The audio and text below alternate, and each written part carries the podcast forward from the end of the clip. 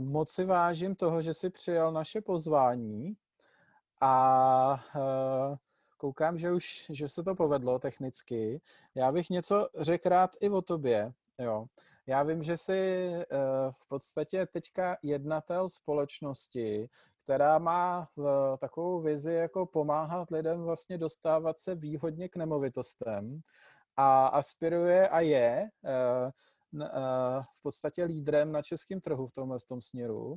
A já vím, že vlastně podobně jako já jsem tak trošku sobecky zakládal cashflow, abych se potkal se všema těma lidma, kterýma jsem chtěl, tak možná i u tebe v podstatě to bylo tak, že ty si původně uh, celou tu společnost zakládal kvůli tomu, že ty si měl zájem vlastně o ty informace, aby ses dostal k těm bytům pro sebe. Je to tak, prosím tě? Nebo vím, že na uh, slajdu byla otázka, ne teda ode mě, někoho z publika, uh, jestli by si pověděl trošičku ze svého příběhu. Takže já jsem se teďka takhle zeptal ze široká a ještě jednou děkuji moc, uh, že uh, máme možnosti tady mít. Já v každém případě děkuji za pozvání. Nevím, jestli mě vidíte a slyšíte, jestli je všechno v pořádku. Já ano.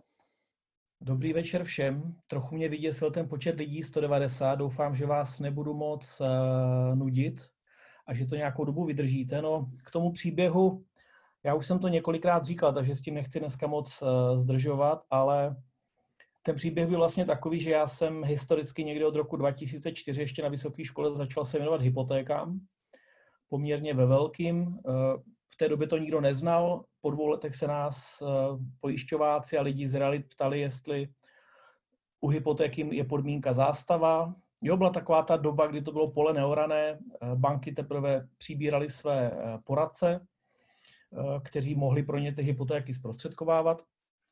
No a já jsem se té příležitosti chopil a vlastně dalších zhruba sedm let do roku 2010 jsem ve velkým dělal hypotéky v řádu několik desítek a asi spíš set uh, hypoték každý rok, takže v objemu třeba 200 milionů ročně, což byla trochu honička, ale byl to docela zajímavý biznis. Takže se člověk naučil trošku o nemovitostech. Uh, byl tam dotaz, uh, omlouvám se, budu trochu přeskakovat, ale těch dotazů tam bylo poměrně hodně, já jsem si v nich udělal pořádek a teď tam přibývají další, takže se pak snad postupně ke všem dostanu. Takže k tomu, když jsem koupil první nemovitost, tak to byla kdysi investice na pronájem, bylo to developera, zajímavý byt v Praze. Eh, nechtěl jsem v něm bydlet, takže jsem ho pořídil na hypotéku. A eh, vlastně v roce 2010 nějakým způsobem jsem přicházel do styku s právníky, s realitními makléři, ale vždycky z toho pohledu, že jsem zajišťoval financování. No a v roce 2010 mně přišlo, že už na tom trhu je velká konkurence a eh, jak říká klasik, už jsem tam prostě nebyl rád v tom biznise, takže jsem se rozhodl, že se trochu posunu a co mě přišlo hodně zajímavé, byly vlastně zadlužené nemovitosti, dražby, výkupy. V té době ještě běžel vlastně biznis s půjčkami, který vlastně pak omezil až spotřebitelský zákon. V té době to vypadalo velmi nadějně a já jsem vlastně zhruba rok přemýšlel a byly to dlouhé a dlouhé večery, kdy jsme seděli s právníkem a vymýšleli, jak ten biznis uchopit, protože jsem tam měl samozřejmě i nějakou takovou morální zábranu, hele, půjdu do zadlužených nemovitostí, budu lidi připravovat o nemovitosti. Potom, když jsem se s tím letím vlastně vyrovnal a do toho biznesu jsem vstoupil, tak uh, asi jako každý biznis můžete dělat buď uh, nějakým způsobem rozumně, uh, kde obě strany mohou vyhrát, anebo jdete tím způsobem, že nehledíte doleva doprava snažíte se maximalizovat svůj zisk, což mně přišlo prostě, že není až tak úplně zajímavý. Takže jsem se vlastně začal ten nemovitostem věnovat, začal jsem chodit na dražby, začal jsem se ten biznis učit, jak to funguje. V té době jsem začal dělat první rozesilky eh, dopisama. Pro vaši představu, nevím, někdo zná, z vás možná zná dneska aplikaci Adolu. Dříve, když jsme ji zakládali v roce 2013, to byl monitor dražeb tak vlastně jsme začali hledat dražby v České republice a zjistili jsme, že jsou tady zhruba tři služby, které jsou eh, de facto k tomu, že mají vyhledávat zajímavé příležitosti, ale člověk strávil eh, hodiny a hodiny, spíš jako celé dny, aby vůbec vyšťoural ty informace o zajímavých dražbách. Často to končilo v koši, ta energie, k tomu se můžeme tak dostat, jak se kdysi vyhledávalo. No a to byl vlastně ten důvod, proč jsme v roce 2013 založili monitoring dražeb, neboli monitor dražeb.cz a cíl byl jednoduchý, ač trošku paradoxní. Monitor dražeb jsme zakládali kvůli tomu, abychom už nikdy nemuseli chodit na dražby. A o tom je trošku i dnešní to vysílání, kde se budeme bavit vlastně o tom, že když už jsem na té dražbě, nemusí ta příležitost být tak zajímavá, jako udělat ten výkup před tou dražbou.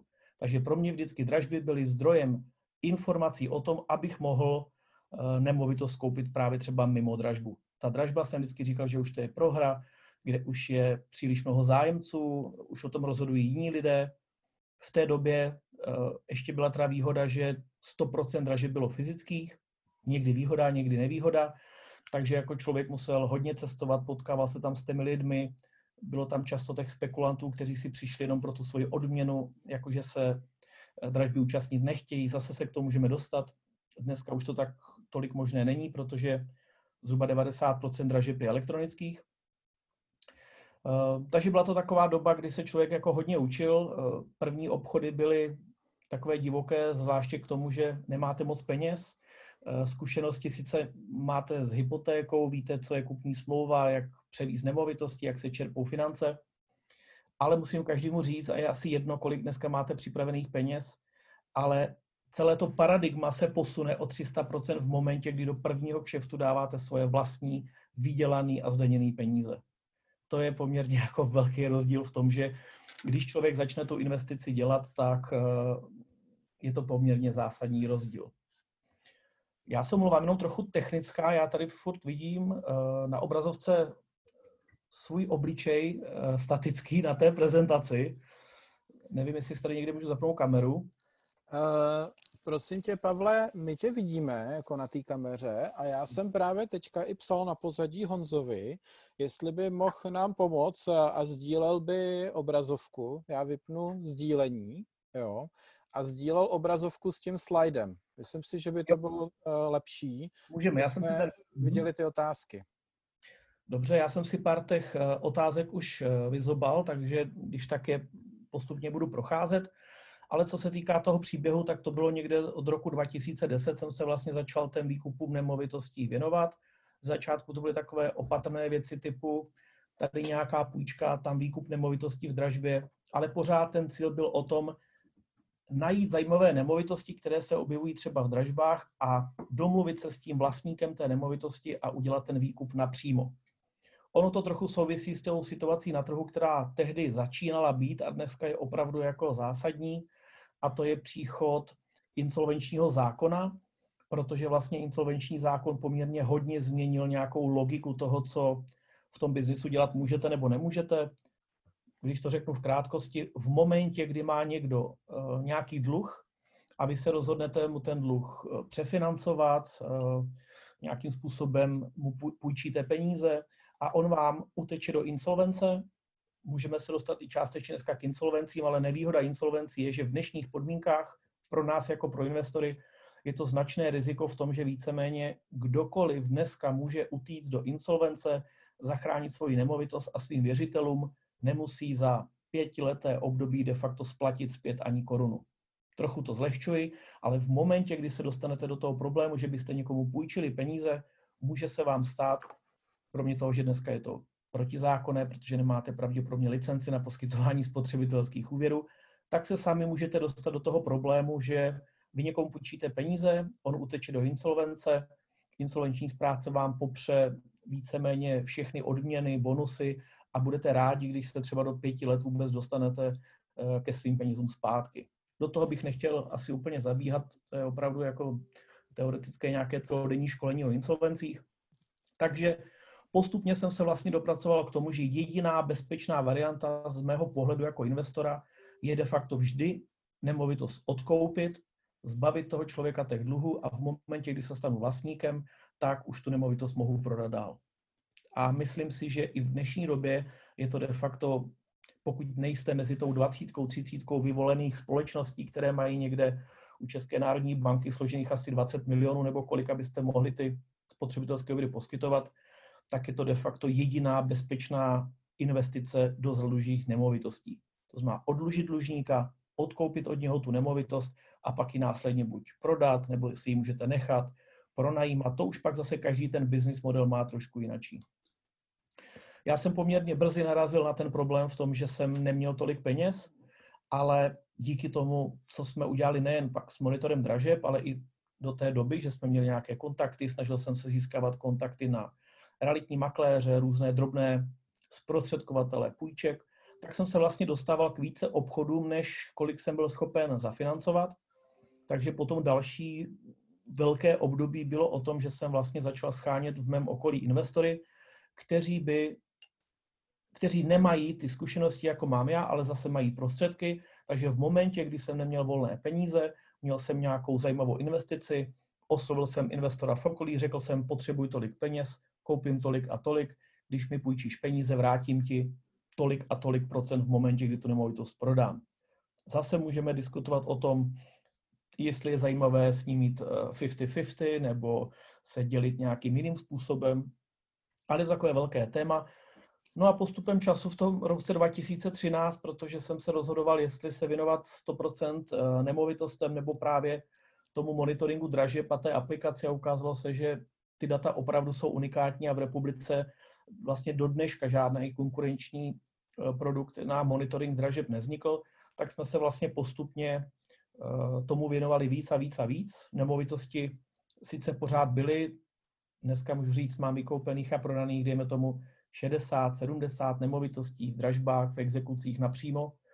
No ale postupně tam začal eh, převládat ten online a vlastně v roce 2016 jsme trošku šlápli na kůži oko jedničce na trhu, což byl Adol, kde jsme trošku disruptovali ten jejich trh s tím monitoringem dražeb a nakonec jsme se domluvili vlastně na sloučení.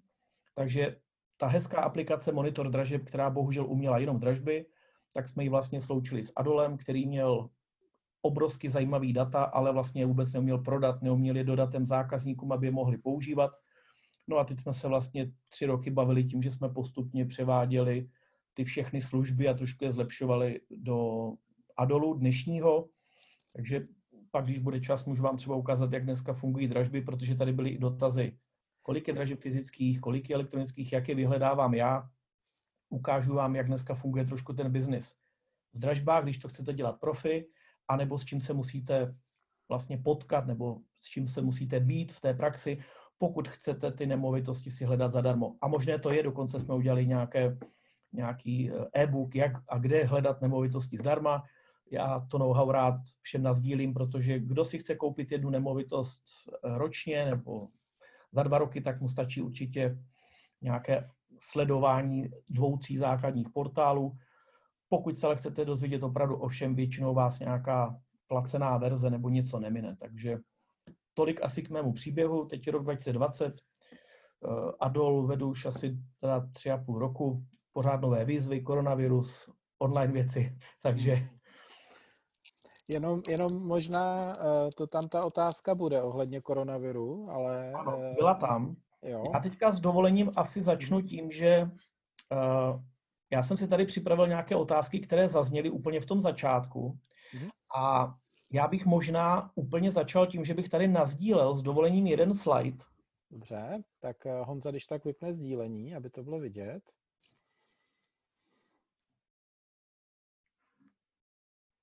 Tak, už tak. můžeš. Doufám, že to uvidíte. Mm-hmm. Je to z mé prezentace, kde školím uh, začátečníky, co se týká exekucí a investic vůbec do nemovitostí. Uh, pokud se dneska máme bavit o zadlužených nemovitostech a o výkupu nemovitostí a o investování, tak lidi často zapomínají na uh, jednu základní věc, jak vlastně taková exekuce nebo dražba vzniká a kde se objevují ty potenciály. Já na to mám takovouhle jednoduchou ukázku, protože často, a já jsem zažil a seděl jsem u stovek lidí doma a poslouchal jejich příběhy, vždycky jsem měl strach z toho, že budu potkávat ty uh, matky, které, kterým uh, auto přejelo manžela a oni zůstali se třemi dětmi uh, doma bez prostředků, banky chtěli se splatnit své úvěry. Uh, musím vám říct, že po těch stovkách sezení, dejme tomu, že bylo 500, 700, tak jsem ten příběh slyšel možná jednou. Často se ty lidi do těch problémů dostávají tím, že si ono to je trochu ohrané, já nechci působit jako nelidsky, ale tím, že si naberou půjčky, neřeší svoje rodinné finance, eh, často to je nějaký alkohol, eh, rozpory v rodinách, prostě těch důvodů je strašně moc. A celá společnost je dneska nastavená na to, pojďme zachránit 900 lidí z exekucí, pojďme všechny dát do insolvence, ale za mě to není vždycky jako černobílé, měli bychom si uvědomit, že u většiny těch problémů na začátku byl vždycky nějaký dluh, který dlužník udělal, nezaplatil a tím se strhla eh, vlastně jakási lavina těch následných kroků. Eh, proto taky tenhle ten obrázek, eh, ta, ta prostřední linka, to znamená přímo ty šipky dluh, exekuce, dražba, insolvence, to je většinou takový standardní proces. To je potřeba si uvědomit u zadlužených nemovitostí. To znamená, většinou na začátku každého problému je nějaký dluh nebo víc dluhů, které ten člověk nezaplatil.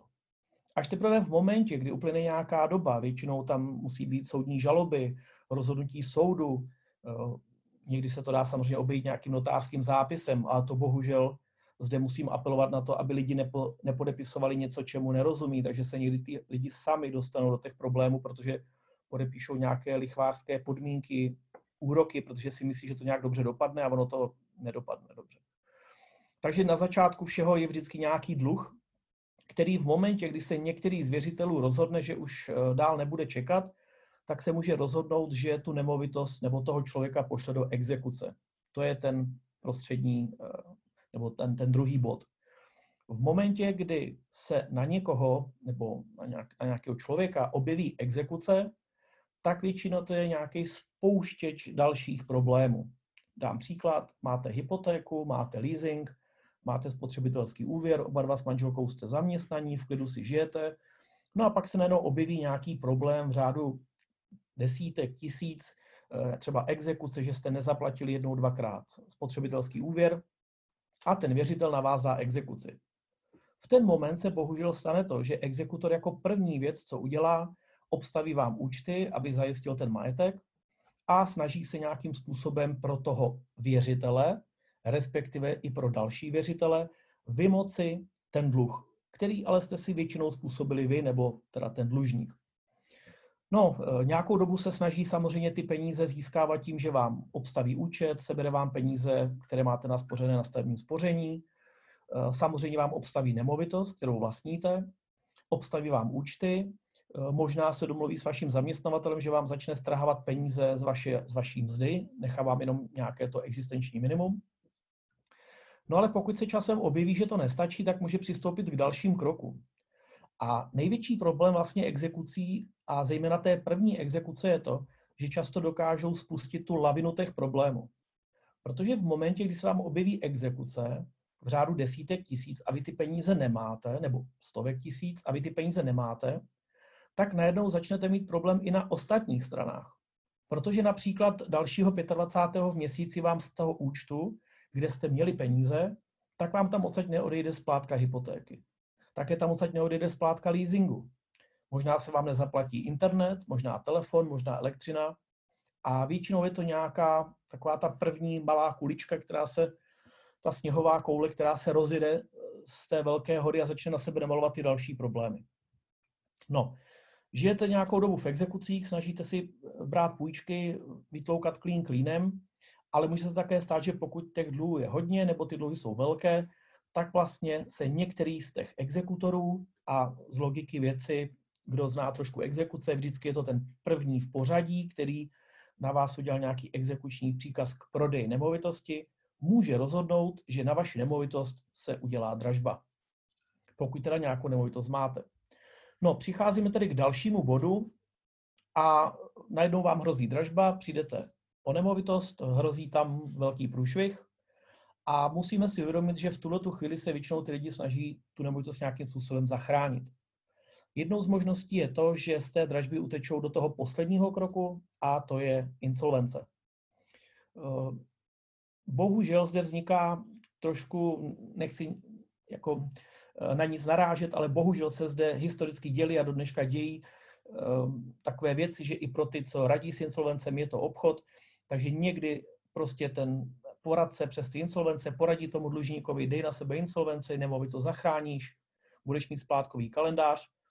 A v momentě, kdy se o insolvenci rozhodne, tak bohužel to málo kdo ví, eh, automaticky se stáváte, jak se to říká, tím leníkem, tím podřízeným toho insolvenčního správce.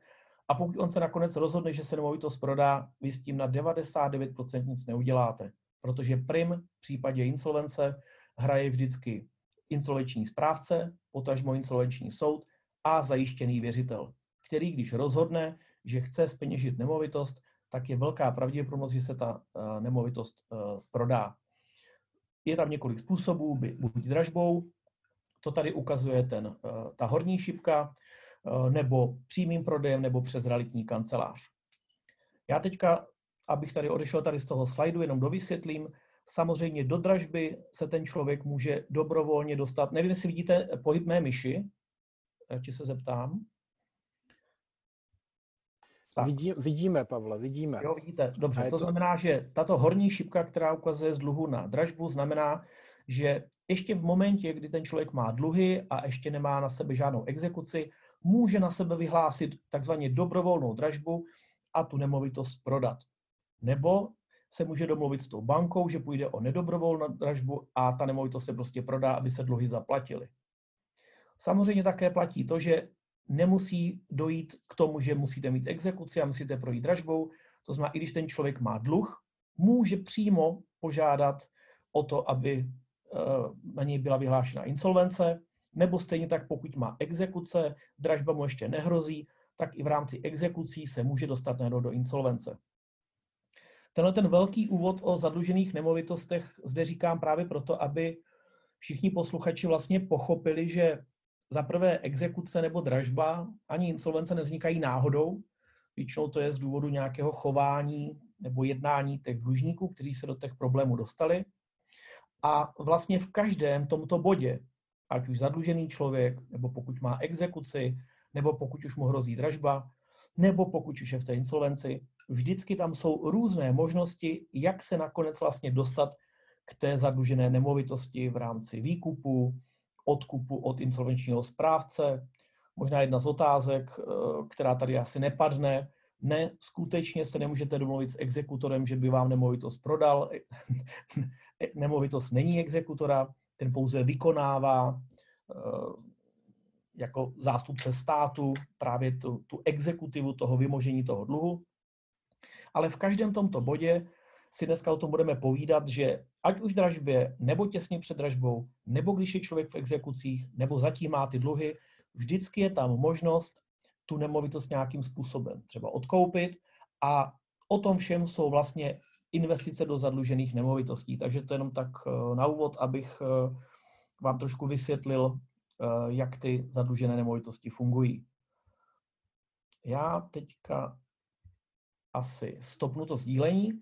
Takže nevím, jestli je to trošku zřejmé, ale chtěl jsem dělat takový úvod eh, do insolvent, nebo pardon, do zadlužených nemovitostí, abyste pochopili, odkud ty nemovitosti vznikají. Eh, jedno velké téma je to, proč vlastně my jako spekulanti, nebo i vy lidé, kteří budete chtět takovou nemovitost eh, za zajímavých podmínek vykoupit, proč vlastně toto stát umožňuje, že to je vlastně já nevím, lichvá, je to nevděčný a jsme lumpové. Pojďte se na to podívat trošku z jiného úhlu pohledu. Já to budu trošičku zjednodušovat, ale uvědomte si jednu věc. Základní pravidlo exekucí je to, že je-li na někoho vyhlášena exekuce, na toho člověka se automaticky vztahuje takzvané generální inhibitorium. Ten člověk nemůže v tu chvíli nakládat se svým majetkem. Může ho spravovat, může ho opravit, může ten svůj rodinný domek obývat, eh, může s ním dělat cokoliv, ale nesmí ho prodat, nesmí ho zastavit, nesmí na ně dát žádné věcné břemeno, prostě nesmí s tou nemovitostí nakládat, aby nedošlo nějakému zablokování té nemovitosti. Eh, byl tam na to i takový dotaz, eh, trošku teorie. Představte si, že chcete koupit investiční nemovitost koukáte na S-reality, bez realitky, reality dnes a vyhlídnete si nějakou zajímavou nemovitost. Teďka zavoláte tomu realitnímu makléři nebo tomu majiteli, jdete na prohlídku a on vám řekne, no hele, já tady mám barák za 2 miliony, ale mám na něm za milion korun exekuce. Když mi dáš 1 milion korun dopředu, tak já půjdu, všechny ty dluhy za sebe zaplatím, no a následně ti pak tu nemovitost prodám. Uh, nevím, jak jste hodně zkušení investoři, nebo jak hodně koukáte na černé ovce, ale nevěřím tomu, že se tady najde moc zájemců, kteří by s takovýmhle člověkem chtěli ten deal eh, vlastně udělat. Je to samozřejmě obrovsky rizikové. Výhoda dražeb, ke kterým se dostaneme, je ta, že pokud se jedná o exekuční nedobrovolné dražby, tak tam máte výhodu obrovskou v tom, že když něco koupím v dražbě, tak ty dluhy na té nemovitosti zanikají. I kdybych měl dluhy 100 milionů, nemovitost za 2 miliony, exekutor nemovitost prodává, já ji koupím za 1,5, 1,5 milionu, nezajímají mě ostatní dluhy toho dlužníka.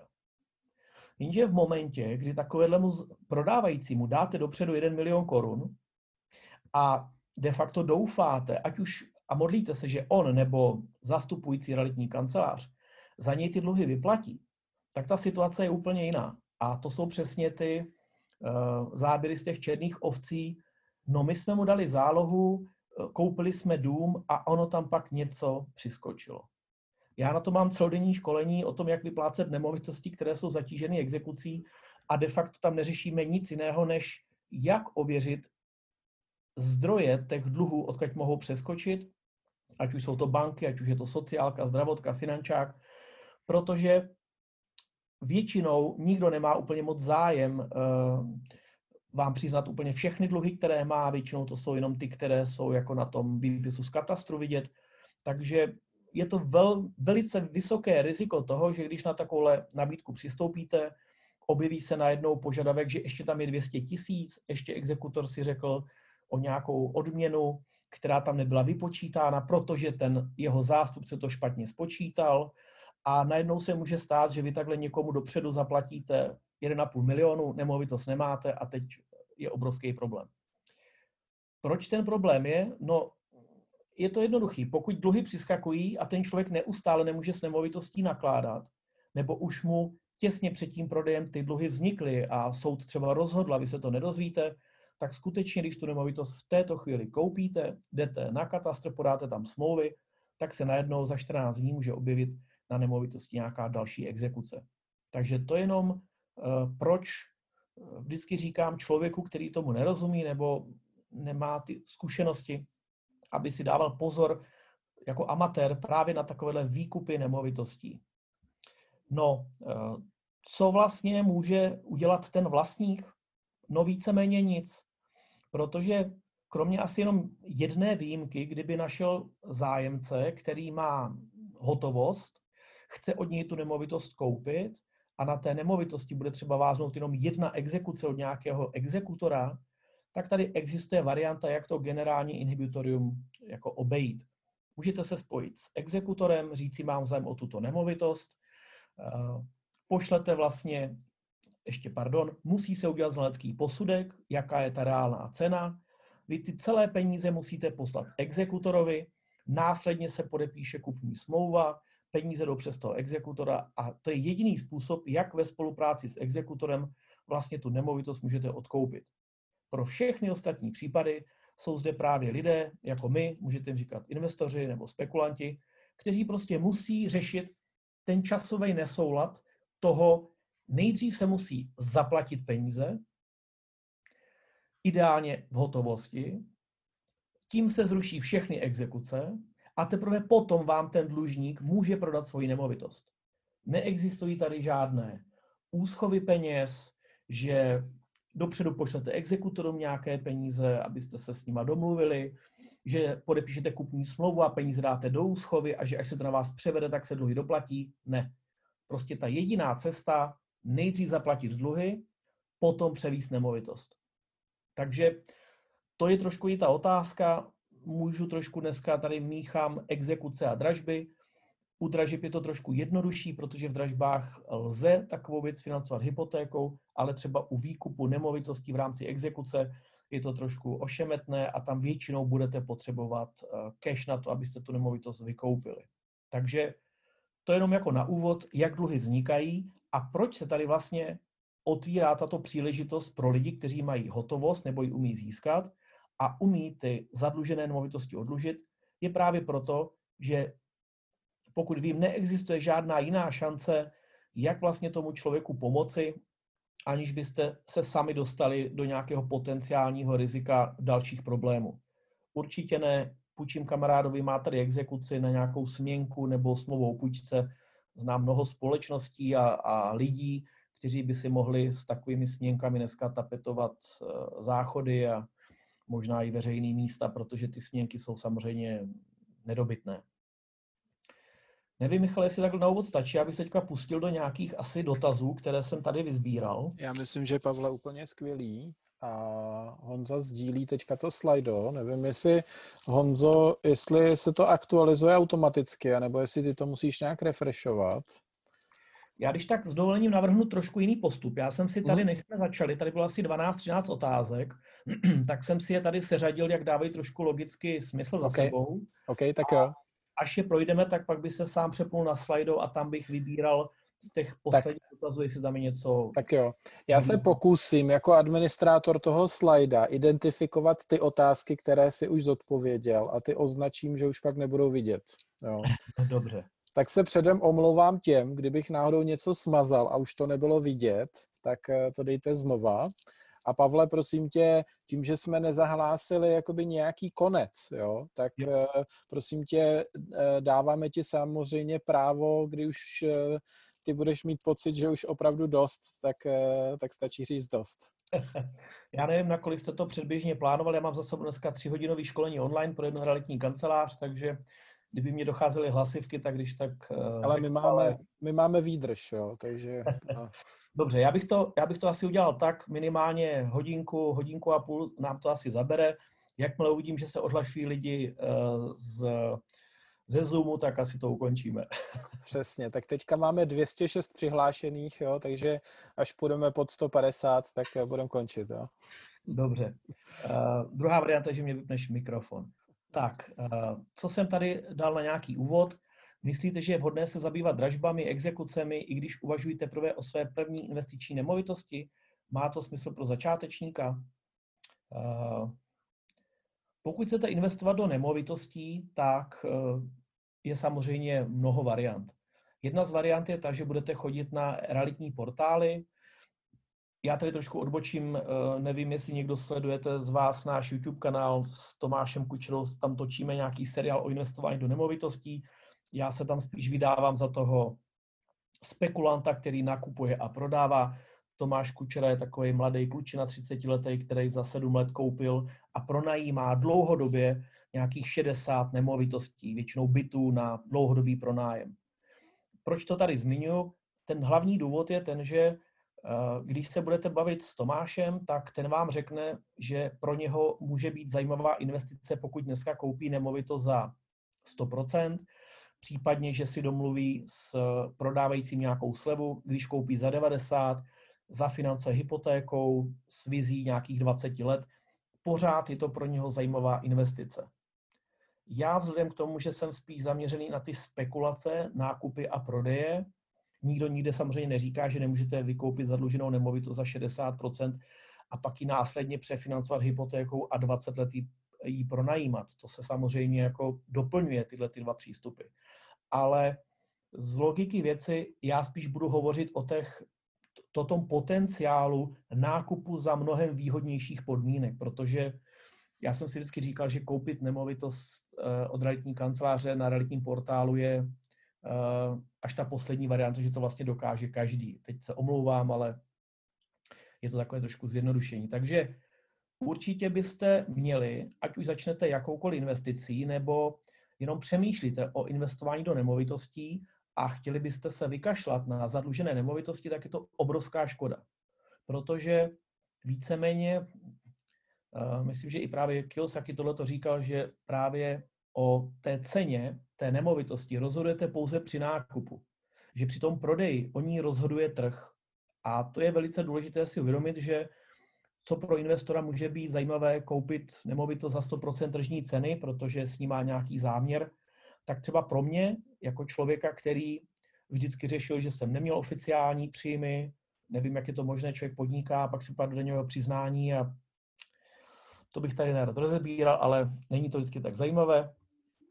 Takže pro mě nějaká varianta, že bych si nabral úvěry za 10, 20, 30 milionů a postupně ty nemovitosti pronajímal, pro mě nebyla nikdy tak zajímavá. Druhým důvodem bylo také to, že když si umíte uh, najít ten přísun těch uh, zajímavých obchodů nebo je umíte vyhledávat a zpracovat, tak může být někdy zajímavé, když uh, na, každém, na každé obrátce výkupu a prodeje nemovitosti vyděláte třeba 20, 30, 40 tak se ty peníze začnou poměrně třeba zajímavě hromadit. No a pak už není problém, abyste si třeba tu zajímavou nemovitost koupili, opravdu ji zafinancovali a věnovali se jí dlouhodobě. Co totiž zaznělo, my jsme dělali takové video, jaký je rozdíl mezi spekulantem, bylo to myslím to úplně první, a investorem. Je potřeba si uvědomit, že ne každá nemovitost je vhodná na dlouhodobou investici. Pokud za váma přijdu s tím, že si můžete koupit rodinný dům, a teď abych nikoho neurazil, uh, nevím, na severu Čech, prostě v Rumburku a můžete ji tam dlouhodobě pronajímat, budete diskutovat o tom, jestli vlastně seženete uh, stabilního platícího nájemníka, jaká tam byla cena, jak tam budete chodit vybírat nájem a podobně. Pokud ale se ke mně dostane takový případ, že nemovitost v Rumburku, která má hodnotu milion korun, já můžu koupit za 700 tisíc, tak já ji koupím, prodám, vydělám na ní 150 tisíc čistého. No a ty peníze potom už můžu třeba investovat na pořízení bytu a teď v jakémkoliv krajském okresním městě, kde je velká zaměstnanost, lehce si tam vyberu nájemníka. Doufám, že mi rozumíte, kam tím mířím. Takže ne každá nemovitost, která je vhodná na spekulaci, bude vhodná na dlouhodobou investici, kde budu hledat nájemníka, dám tam hypotéku na 20 let a budu ji prostě splácet. Takže Určitě je potřeba se těmi dražbami a exekucemi se zabývat. Já bych to možná zvolil v tomto pořadí. Pokud jste, to řeknu zlehčeně, úplný panicové v těchto zadlužených nemovitostech, určitě začít dražbami.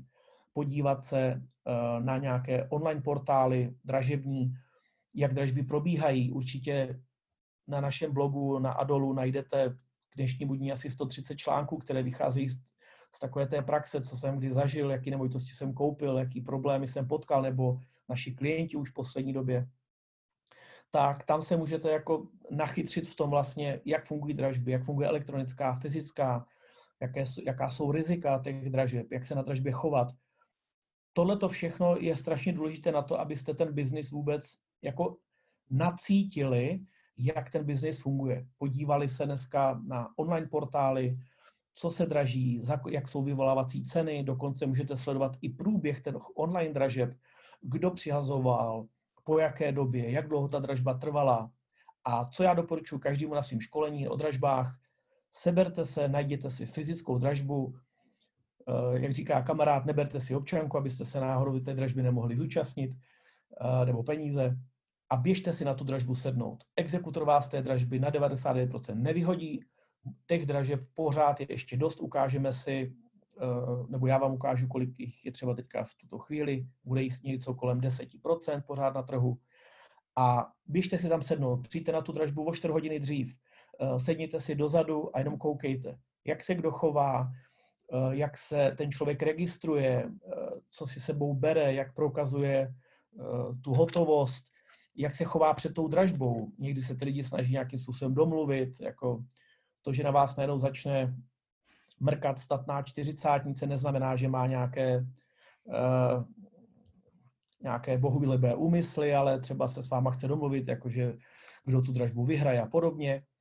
Pak budete sledovat toho licitátora, jak se chová. Licitátor je ten, kdo tam mává tím kladívkem na té dražbě, kdo vás celou tou dražbou provádí, jak se činí ty příhozy. Protože vlastně elektronické dražby, kterých je dneska 90%, jsou jenom ty dražby fyzické, pardon, ano, fyzické dražby pře, přehozené do toho online biznesu, které právě šetří čas, nemusíte tolik cestovat, můžete se najednou jeden den uh, zúčastnit dvou, tří dražeb, i když se termínově překrývají, nehrozí tam nějaké dohody a takové ty takové ty dohody mezi těmi účastníky, takže je to opravdu o tom nejdřív ten biznis nacítit, než se pustíte do první investice. Pokud jste vůbec nikdy nekupovali nemovitost, já trošku to zase zlehčím, já říkám, běžte a kupte nějakou nemovitost. Může to být pozemek, kus lesa 100 metrů čtverečných, který je v podílu s dalšími 20 lidmi.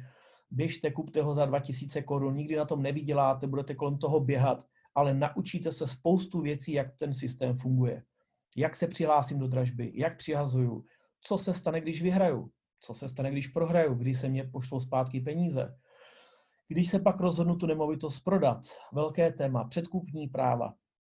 Bohužel rád bych vám řekl, že když přijete ke mně na školení, že vás to naučím, ale eh, je to o nějakém vzdělávání, sledování, čtení článků a opravdu možná se nachytřit, ještě tady pak tam byly nějaké dotazy na vzdělávání, třeba od lidí, kteři, kteří to dělají delší dobu, od realitních makléřů.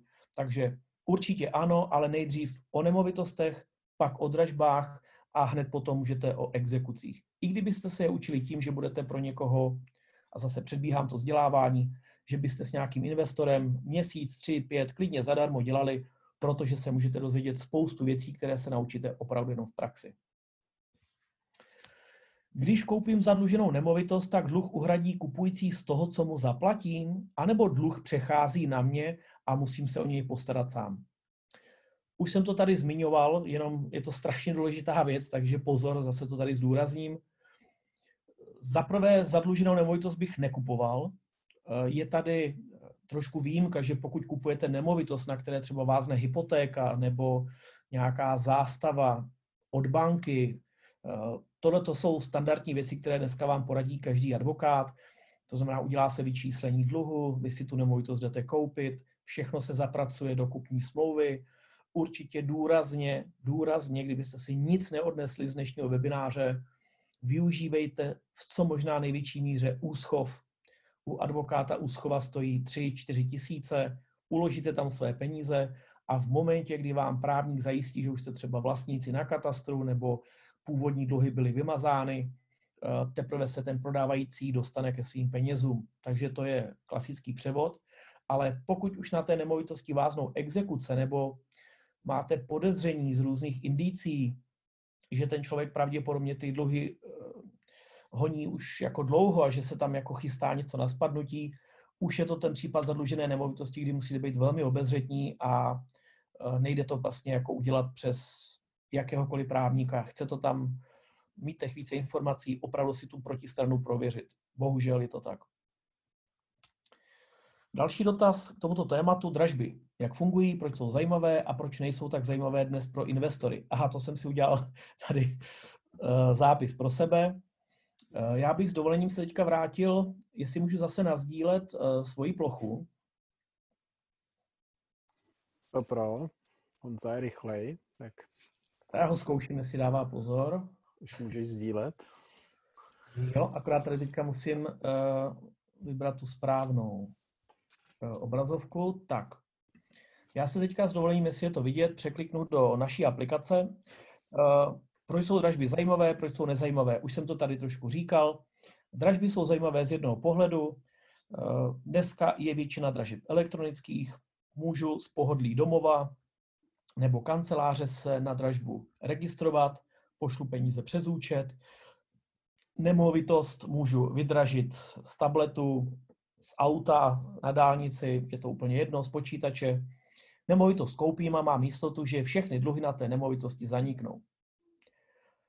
Právě ale z toho důvodu, že ty dražby jsou takto jednoduché, je to dneska velmi zajímavý investiční nástroj pro spoustu začátečníků, nebo já bych ani snad nechtěl říct začátečníků, ale takových možná náhodných investorů. Jo? Já vám řeknu, jak to probíhá. Přijde ke mně na školení eh, člověk, kde já učím, jak začít opravdu s dražbami, úplně pro začátečníky. A ten člověk mi řekne, já bych chtěl koupit nemovitost, nějaký byt, ideálně v Praze nebo v Brně, za nějakých 50-60% tržní ceny, protože jsem koukal, že takové nemovitosti se nabízejí, jenom nevím, jestli tu nemovitost okamžitě prodám a vydělám na ní 2-3 miliony, nebo ji budu dále pronajímat. Takže tento člověk přijde na takovou dražbu, pravděpodobně v ní neuspěje, protože si dá ten svůj horizont, že by to chtěl koupit za 60-70% na dražbu bytu v Praze, kde je 20 fotografií, je to elektronická dražba, ještě dokonce tam může být prohlídkový den, tak na takovou dražbu se přihlásí 30 lidí, nemovitost se prodá, odhad byl 3 miliony, vyvolávací cena 2 miliony, ta nemovitost se prodá za 3,3 milionu a všichni odcházejí s tím, že dražby jsou nesmysl, že se nemá tomu věnovat, že tam chodí strašně moc zájemců a že už nikdy víc nechtějí mít s dražbama nic společného. K tomu jedna věc, napsal jsem článek na blog, eh, proč už dávno nevěřím odhadům, respektive odhadcům. Jeden z důvodů je ten, že ta cena 3 miliony korun vůbec nemusela odpovídat reálné hodnotě nemovitosti. To už se trošku bavíme o tom, co bych si měl nastudovat, jak o těch dražbách mám přemýšlet, že musím trošku kontrolovat ty odhady nemovitostí, protože reálná cena takového bytu mohla být 3,5 milionu, jenom prostě odhad se z nějakého důvodu tu nemovitost podhodnotil, o důvodech se můžeme bavit, některé jsou úplně jako eh, jasné, některé jsou buď to je nějaká chyba, nebo ignorace nějakých faktů, ale prostě na takové dražbu přijde strašně moc lidí a ty lidi jsou potom naštvaní z toho, že se vlastně nedá v dražbách nic koupit. Eh, když začnu trošku, eh, nevím, kolik je tady lidí, kteří třeba někdy měli zkušenosti s dražbami, docela mě to zajímalo, určitě už tady je spousta začátečníků, ale nevím, jestli byste mohli třeba napsat do komentářů ti, kteří se už nějaké dražby zúčastnili. Nemuseli jste vyhrát, ale zúčastnili jste se. Já vám teďka ukážu, pokud jste někdy dražby hledali, tak si dovedete představit, jak asi dneska vypadají uh, ty veřejně dostupné dražební portály. Já vám třeba ukážu základní portál, kde všichni exekutoři v České republice musí zveřejňovat své dražby. Takhle krásně vypadá, nevím, jestli to je dobře vidět. Tady vidíte elektronická dražba ideálního podílu ve výši, aha, tak dál už víc nevím. Tady jsou tři čtvrtiny, dražba rodinného domu s příslušenstvím. To znamená, vy se musíte probírat obrovským množstvím balastu, kde často u těch nemovitostí chybí fotografie, nejsou tam kompletní informace o, o tom, co se draží, jak je to velké. Jo? Někdy tam ty fotografie jsou, někdy chybí odhad, někdy chybí dražební vyhláška. Tak tohle je, prosím, veřejný portál, kam všichni exekutoři v republice musí povinně 30 dní před dražbou zveřejňovat informace o dražbách. Já vám teďka ukážu ukázku z naší aplikace, protože třeba takovouhle jednoduchou věc nikdy na takovémhle portálu neuděláte.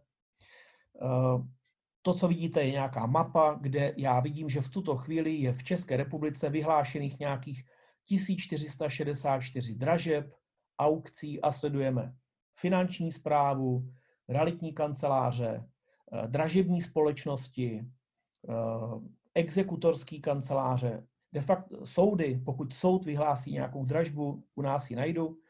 A já se tady můžu jednoduše podívat, tady mám nějaké filtry úplně vlevo, tak se podívám, kolik je v tuto chvíli vyhlášených fyzických a kolik elektronických dražeb. Takže dám si fyzické, protože to číslo bude mnohem menší. Eh, v tuto chvíli je 82. Já jsem říkal, že z těch 14 se to většinou bývá kolem 10%, eh, 8 až 10%. Bohužel přisuzují tenhle ten nižší nebo to nižší číslo právě z důvodu koronaviru, že hodně nemovitostí se vlastně teďka těch fyzických dražeb odkládá na dobu, která bude. Takže de facto pořád se mohu podívat na některé nemovitosti, které se v republice draží eh, pouze fyzicky. Jak vidíte, je to napříč celou republikou. Já tady okamžitě na, v tom našem softwaru vidím, jestli se jedná o rodinný dům. Tady mám ikonu eh, pozemků, takže já pokud hledám fyzické nebo elektronické dražby, musím vás zklamat, pokud budete chtět informaci o tom, co všechno dělají exekutoři, na portálu dražeb tuto informaci nenajdete. Jsou tady některé stoprocentní ověřené zdroje, které ale mají zase jinou nevýhodu, a to jsou třeba OK dražby. OK dražby jsou portál, na kterém se zveřejňují čistě elektronické dražby exekutorských úřadů. Tady vidíte zánovní ceptrhrnce, takže Můžete tady eh, najít i mnoho movitých věcí. Samozřejmě můžete filtrovat nějaké nemovitosti, domy, byty a podobně. Ale v momentě, kdy tady najdu, že je zde několik set nových dražeb, tak zase už mám ten problém, že nejsem schopen vyhledat pomocí nějakého filtru, jestli se draží eh, jedna desetina, jedna třetina. Eh, je to prostě jako komplikované trošku na to vyhledávání. Takže byl tady dotaz, kolik těch dražeb je fyzických, jestli si jich můžete zúčastnit. Vidíte, že v tuto chvíli je tady vyhlášených 82. Pokud se zase vrátím na mapu, pokud byste chtěli nějaké statistiky, máme tady takový zajímavý údaj, eh, kolik dražeb nemovitostí je, kde se draží celek, to znamená 100%, neboli jinak jedna jedina. Tady vlevo můžete vidět na filtru, že si můžu nechat zobrazit dražby, kde se draží podíly nebo celky. Byl tam dotaz eh, od vás i na podíly, tak se k ním případně dostaneme. Ale v tuto chvíli, kdybych si chtěl koupit všechno, celou tu nemovitost, tak je zde nějakých 764 dražeb z celkového počtu nějakých 1460. Takže pokud má někdo zájem o dražby celku, takhle si jednoduše ty nemovitosti vybere, najde si do nějaké lokality a už tady najednou vidí domy, byty, pozemky. Poslední údaj, který je hodně komplikovaný najít na těch dražebních portálech a je hrozně důležitý pro vás jako pro investory, je, my tomu říkáme, dražební poměr. Já se zase vrátím na uh, celou tu republiku, kde mám zase znova těch 1500 necelých nemovitostí. Dražební poměr de facto udává tu startovací pozici pro vás jako pro investory, když půjdete do té dražby, kolik je odhadní cena nemovitosti, se kterou vždycky musíte počítat, že nemusí být úplně vždycky přesná, tak vyvolávací cena v té dražbě bude vždycky mnohem nižší. Jsou aukce, nebudu asi zabíhat, jaký je rozdíl mezi aukcí a dražbou, pokud by byl zájem, zeptejte se. Pokud jsou nějaké aukce, můžou ty nemovitosti začínat klidně na 100% té odhadní ceny. Byt za dva můžete koupit, začíná se na dvou milionech. Asi pro většinu investorů to není tak zajímavé. Ty mnohem zajímavější čísla budou, pokud začnu ten poměr uh, ředit, to znamená podívám se na nemovitosti, které jdou do dražby třeba za dvě třetiny, my tady máme teda poměr 75%, ale já vím, že exekutoři vyhlašují první kolo dražby na dvou třetinách odhadní ceny, takže najednou tady vidím 1345 nemovitostí. Můžu se také podívat, kolik nemovitostí zde jde za polovinu ceny. A už tady najednou vidím 337 nemovitostí. Takže v tuto chvíli je možné z nějakých 1500 dražeb najít 337 dražeb, kde ten, ta vyvolávací cena v té dražbě je na úrovni 50% odhadní ceny nemovitosti. To je tak pro zajímavost, kdyby vás zajímaly nějaké počty nemovitostí. Já tady jenom v rychlosti, protože se tam množí eh, dotazy na nemovitosti zatížené exekucemi. V tuto chvíli eh, evidujeme v České republice 45 tisíc nemovitostí zasažených exekucemi. Eh, jsou to exekuce, nejsou to lidé, takže pokud někdo vlastní čtyři nemovitosti, bude v tomto čísle čtyřikrát, takže reálně těch lidí je tady mnohem méně. Bohužel ta špatná informace je, nebo to špatné na tom je to, že jsou to pouze z nemovitostí, na kterých jsme zaznamenali změny za poslední měsíc. Pokud tedy vynuluju datum těch změn, tak v tuto chvíli to bude nějakých 270, 260 tisíc nemovitostí, na kterých váznou nějaké exekuční dluhy. Od sociálky, od zdravotky, od exekutorů. Tím se trochu dostávám k tomu rozdílu v tom potenciálu, že když se tady vemu, že máme v republice v tuto chvíli vyhlášených 15 dražeb, tak oproti tomu tady stojí, vidíte, že i ty, ještě, ještě jak v rámci toho streamujeme, tak se to i hodně zpomaluje, takže než se všechny ty data načtou, bude tady nějakých 270 tisíc nemovitostí v exekucích. 277 300. Takže ten potenciál toho, kde ty nemovitosti jsou, do čeho se dá investovat, tak jsem chtěl jenom ukázat, že rozdíl mezi dražbami a exekucemi je v tom, že v těch exekucí je eh, obrovské množství, které tady jsou pořád eh, otevřené a nejsou dořešené. S dovolením teďka zase stopnu to sdílení té obrazovky a podívám se tady na další dotazy. Takže nevím, jestli jsem odpověděl na to, jak dražby fungují, proč jsou zajímavé.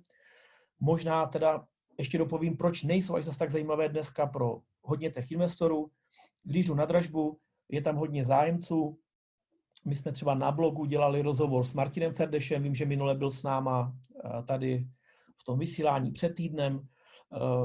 Hodně inspirující člověk, který v tom rozhovoru mluvil právě o tom, že jeho zajímají právě ty nemovitosti, které často nejsou na první pole tak zajímavé.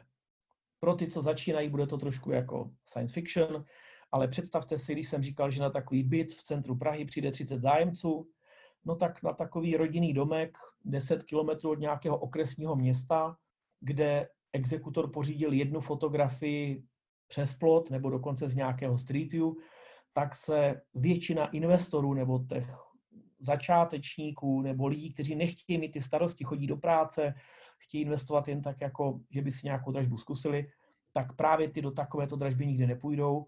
A já jsem vždycky nejvíce peněz na dražbách nebo na výkupech nemovitostí vydělal právě na takovýchto nemovitostech. Ne byty v centru velkých měst, ale právě třeba domky ve starší, eh, třeba ve starší zástavbě, v okruhu 5, 10, 15 kilometrů dojezdové vzdálenosti od nějaké zajímavé lokality, ať už to je Hradec, Poděbrady, prostě nemusí to být vždycky jako krajská města, ale může to být eh, okresní města. Takže zpět k dotazům. Eh, hodně aukcí je dneska online, dají se najít ještě fyzické aukce, případně kde a jak je hledat. Já je hledám, já je hledám v Adolu, eh, fyzické dražby, pokud je chcete hledat úplně zdarma, běžte na portál dražeb a tam musíte ty jednotlivé Eh, dražby proklikávat jednu za druhou a hledat v nich zmínku, kde právě nebude odkaz na nějaký elektronický dražební systém a bude napsáno, že dražba se koná v místě exekutorského úřadu 4.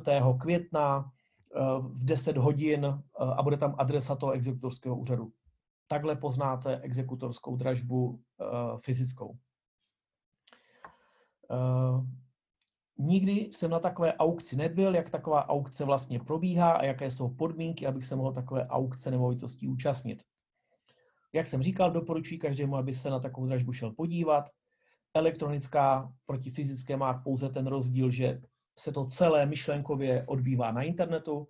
Jinak pokud byste chtěli jít na fyzickou dražbu, vždycky je tam daná nějaká dražební jistota, kterou musíte složit v té dražební vyhlášce, která se vždycky musí u každé dražby nacházet, takže to je základní dokument pro ty, co se chtějí věnovat dražbám. Vždycky hledejte dražební vyhlášku a tam je napsáno, kdy bude dražba, co se draží, kde se to draží, kolik je dražební jistota, to znamená, to jsou nějaké peníze, které musím poslat tomu exekutorovi nebo tomu dražebníkovi, abych se té dražby mohl zúčastnit. Pokud potom nevyhrajete, exekutor vám ty peníze vrátí. U fyzických dražeb, kde jedete fyzicky na nějaké místo, se to většinou odehrává tak, že peníze máte v kapse, je to nejrychlejší, peníze složíte u exekutora, on vás posadí, dá vám do ruky A4 nebo A5, papír, na kterém bude napsáno velké číslo, nějaké dražební číslo, 1, 2, 3, 4, 5, podle toho, kolik tam bude těch zájemců. Dražba je zahájena tím, že exekutor vás přivítá, řekne, co se draží, zopakuje znova všechny podmínky, kolik bude minimální příhoz, to znamená, o kolik vždycky musím navýšit tu cenu, eh, když někdo dá 1,5 milionu, já musím dát milion 510, pak někdo milion 520. No a vlastně dražba končí tím asi, co znáte z filmu, kde eh, ten licitátor, který tam je s tím kladívkem, vyzve, pokud už nikdo nepřihazuje, pokud nikdo neučiní příhoz, eh, tak budu nucen pánovi s číslem 5 udělit příklep za milion 623 tisíc dá někdo víc, vidím, že se nikdo nehlásí, tak po druhé pro pána s číslem 10, znova upozorní, pokud nebude učiněn příhoz, tak přiklepnu nemovitost pánovi s číslem 5 za 1 610 tisíc a většinou v tuto chvíli někdo přihodí a celé to kolečko se odehrává znova. To znamená, že takto se eh, u té nemovitosti licituje u té dražby. Pokud jste ti, kteří vyhrají, nikdo už vás nepřehodí, Eh, exekutor ukončí dražbu tím známým klepnutím kladívka, ostatní pošle domů, ti si vyzvednou eh, na té registraci zase své peníze, vrátí to číslo dražební a odchází domů. Ten, kdo vyhraje, většinou zůstává a exekutor mu pak dá nějaký dokument, který se jmenuje usnesení o příklepu a pak už tam jdou nějaké další kroky. V té online dražbě to celé probíhá úplně podobně s tím rozdílem, že se registrujete na nějakém dražebním portálu Většinou vám stačí doběhnout na poštu, ověřit nějaký podpis nebo eh, dokumenty naskenovat. Peníze pošlete převodem, v daný den se přihlásíte do dražby, eh, akorát ty výzvy od toho licitátora probíhají de facto tím, že je čtete na té dražební místnosti. Tu si můžete představit jako dnešní Zoom.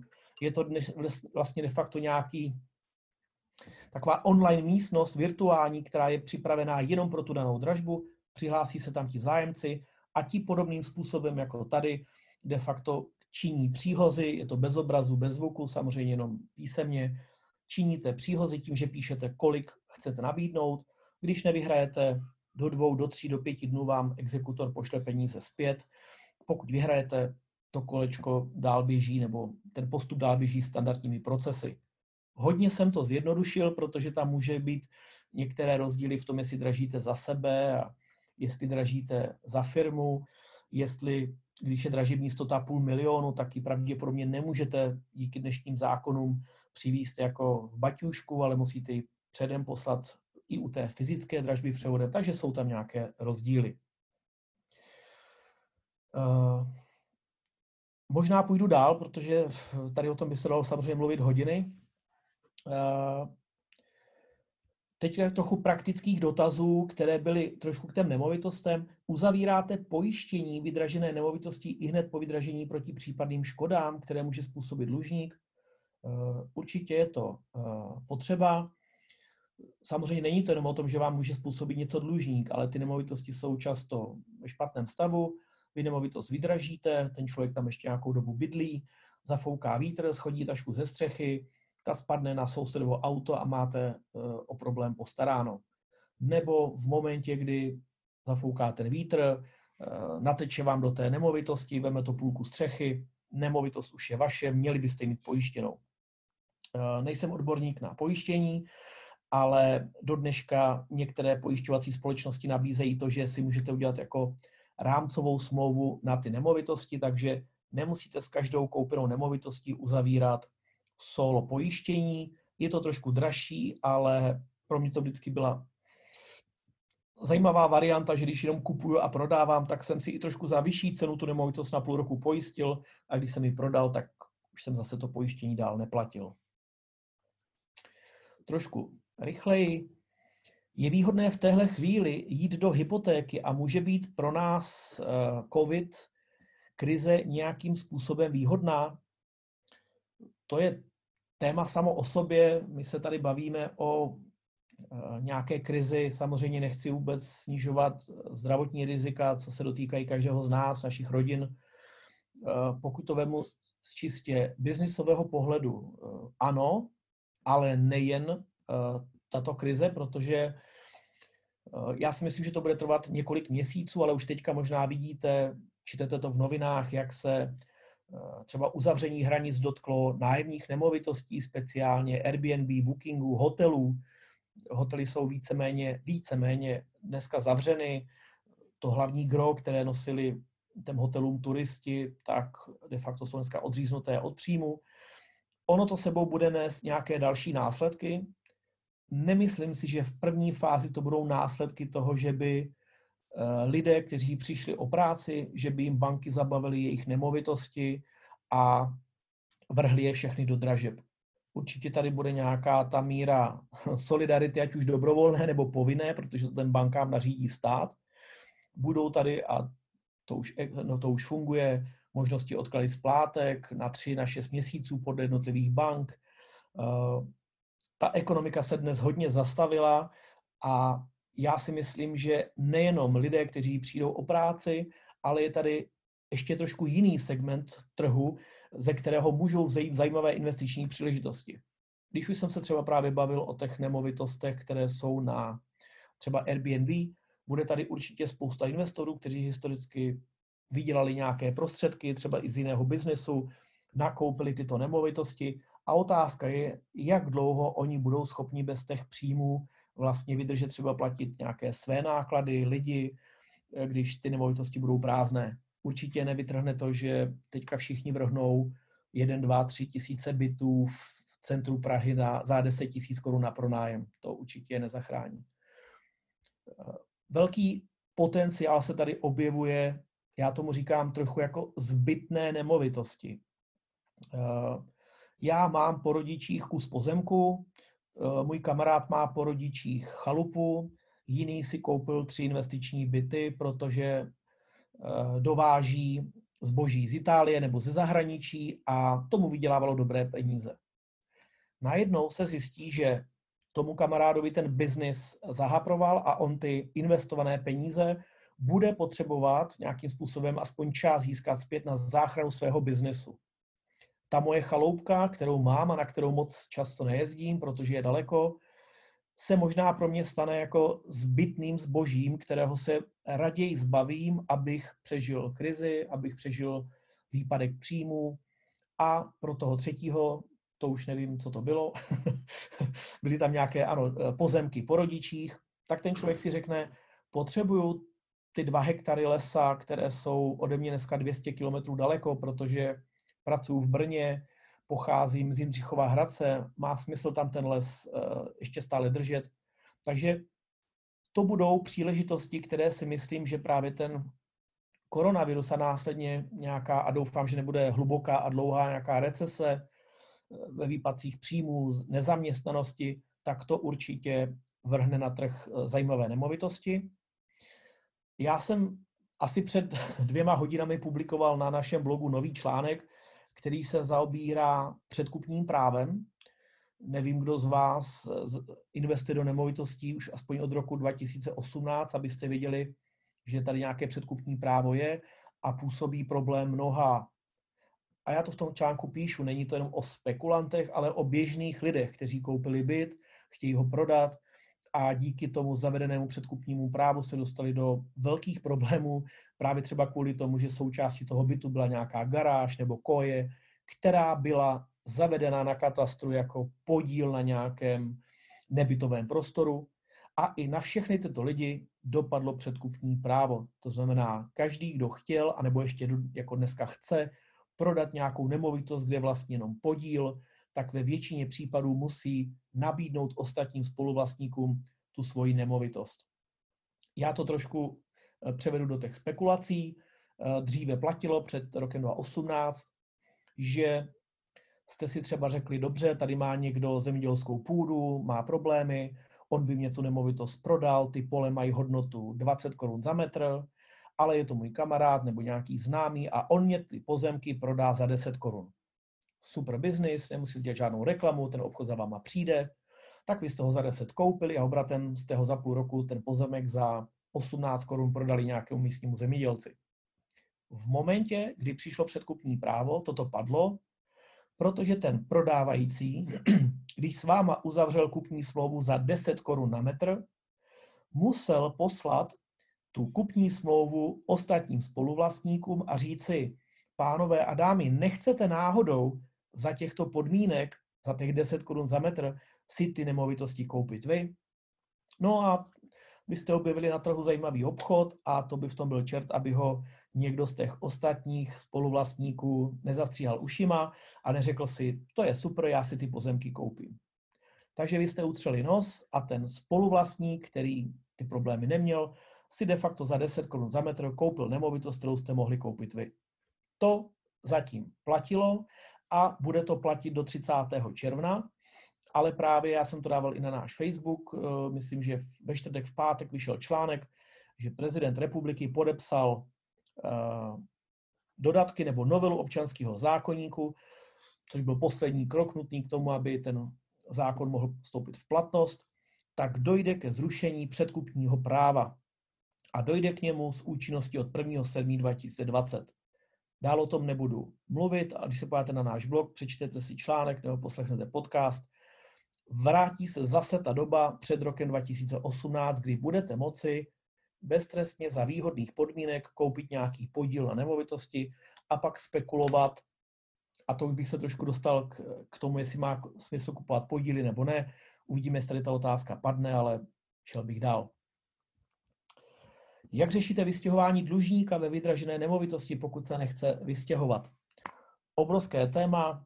Eh, já bych asi v tuhle chvíli, a omlouvám se, že odkazuji na nějaké zdroje, ale než abychom tady všechno prošli, tak radši doporučím na našem YouTube kanálu Adol Monitor video, které jsme točili s Martinem Zástěrou, kde zhruba v půl hodině probíráme vlastně, jaké jsou ty zákonné možnosti. Já většinou říkám po dobrém, domluvit se s těmi lidmi. Dneska dokonce, když vydražíte nemovitost podle těch nových zákonů, tak už to, že tu nemovitost vydražíte, tak to usnesení o příklepu vám dává jakousi pravomoc, že je to takzvaný exekuční titul vymahatelný, takže i na základě takového dokumentu pak následně můžete nechat exekutorem toho dlužníka vystěhovat. Já jsem to z těch desítek případů řešil asi dvakrát.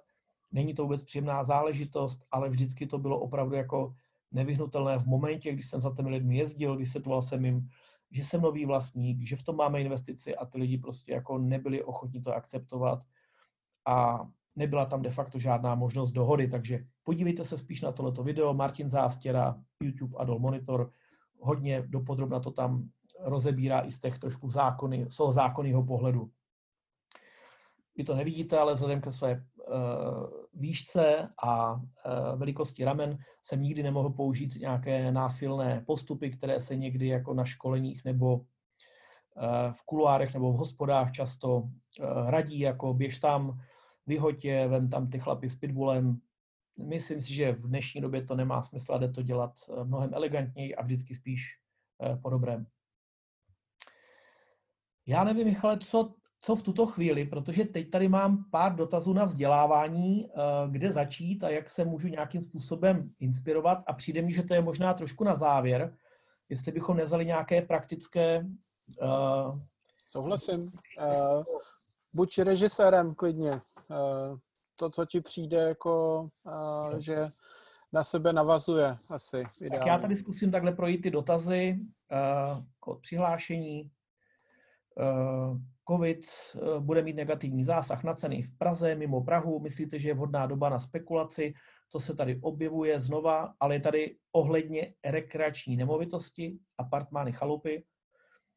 Já jsem to trošku řekl, myslím, že teďka je ještě velmi brzy. Eh, určitě se na trhu začnou objevovat levnější a levnější nemovitosti, zejména na prodej, protože nejenom, že by se některých lidí dotkla dnešní krize, ale už byli rozhodnutí o tom tu nemovitost prodat ještě předtím, než krize vznikla. Bohužel ceny na internetu se tvoří často tak, že když je tady ve vedlejší ulici rodinný dům nebo byt za 3 miliony a tady druhý za 300, tak protože ten můj je určitě hezčí, protože vlastník má vždycky úplně jiné představy o své nemovitosti, tak já to dám na bezrealitky za 3 miliony 200 tisíc a pak přijde nějaký šikovný makléř, který mi řekne, protože tu zakázku chce získat, že to zkusí prodat za 3,3 milionu. A takhle vlastně postupně, musí samozřejmě být ten zájem na trhu těch nemovitostí, postupně ty ceny nemovitostí rostou.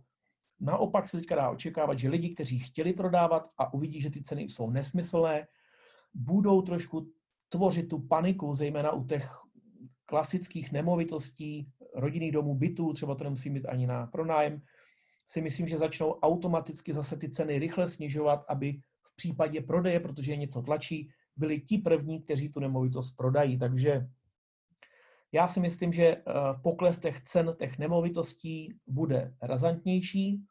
Vůbec nejsem prorokem, jestli to je 10, 15, 20, jestli to je víc v Praze nebo jinde. Eh, to ukáže, to ukáže čas, ale určitě ty ceny nemovitostí budou klesat. A já vždycky říkám, že ta cena na internetu je nějaká představa toho člověka, za kolik by tu nemovitost chtěl asi jako prodat, ale moje cena, za kterou já jsem ochoten to koupit, je diametrálně odlišná. Takže některý invest, někteří investoři jdou klidně na nabídku za 2 miliony, přijdou tam a řeknou, mám tady cash, nabízím 1,5, chceš nebo nechceš. Ty investiční přístupy jsou rozdílný a víceméně u každé investice vůbec není rozhodující, v jakých problémech ten člověk je, ale v jaké situaci ho prostě potkáte. Jestli zrovna včera rozbil auto, nebo mu vnučka nebo dcera oznámila, že se bude vdávat, on potřebuje peníze uh, na svatbu, nebo už ho ty dluhy nebaví a chce jednou prožít udělat velkou čáru, takže nikdy nevíte úplně tu motivaci, která stojí za tím prodejem nemovitosti a vaším cílem nebo vaším úkolem by vždycky mělo být toho člověka, který to opravdu chce prodat, tak ho najít v té nejlepší variantě. Uh, Tady nám to trošku utíká. O kolik je výnosnější kupovat nemovitosti v exekuci oproti tržním cenám, respektive o kolik by mělo, aby to dávalo smysl. Uh, je trošku dneska těžké říct, o kolik by to mělo být v momentě, kdy počítáme s tím, že by se cena nemovitostí mohla snížit třeba o 10-20 uh, Standardně to je o tom, uh, co děláte, kolik máte peněz, omlouvám se, jak hodně jste, jste nenažraní, to znamená, kolik chcete vydělat na tom jednom kšeftu, protože jestli chcete koupit za milion a prodat za tři, budete hodně dlouho hledat. Uh, kde ta nemovitost se nachází, v jakým je stavu, abych uvedl příklady. Když půjde o prodej bytu, který bude v nějakém okresním městě a já ho budu moci vykoupit za 70-80 tržní ceny nemovitosti, klidně za. Dejme si nějaký příklad, když bude byt v hodnotě 3 milionů a já ho budu moct koupit za 80% 2,4 milionů, je to super kšeft. Protože sice zaplatím nějakou daň, ale ta nemovitost je víceméně okamžitě přeprodatelná, protože to je byt, ten většinou kromě nějakých interiérových úprav nevy, nevyžaduje nějaké velké změny, přestavbu, myslím porovnání třeba v rodinnými domy. Takže když bude za 3 miliony a koupíte ho za 85%, za 2,6 milionů, vyděláte na tom obchodě třeba 100 tisíc. Ale může to být pořád zajímavý výdělek. V momentě, kdy ale mi rostou náklady na to dosažení zajímavé investice, tak musím počítat zcela jinak.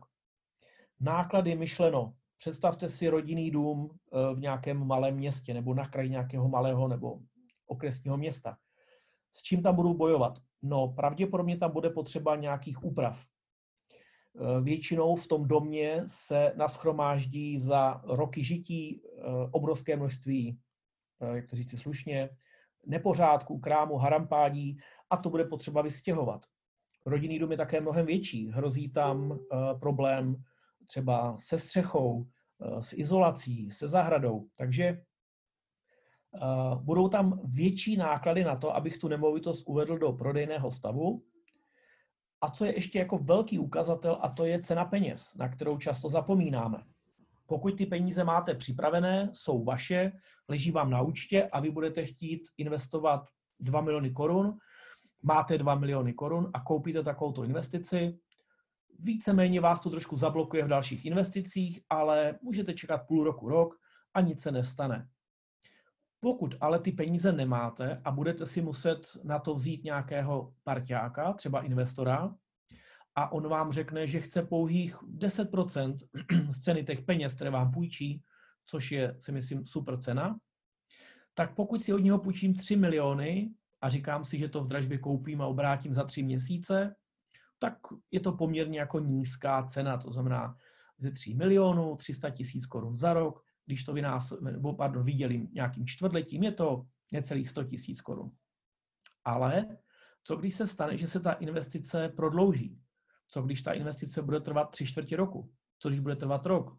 Eh, propad na trhu, vlastník se nebude chtít odstěhovat, eh, budu čekat, než mi třeba exekutor vymaže nějaký dluh, to se také někdy stává. A najednou, pokud už to bude trvat tři čtvrtě roku, tak už to může být najednou 200 tisíc, které já musím někomu zaplatit za to, jenomže mě půjčil peníze na tu investici. Takže eh, jak velký je ten, ten gap, ten rozdíl mezi tou hodnotou, za kolik já to odkoupím a za kolik to prodám, vždycky záleží na spoustě individuálních podmínek, které máte vy, když do toho biznesu vstupujete.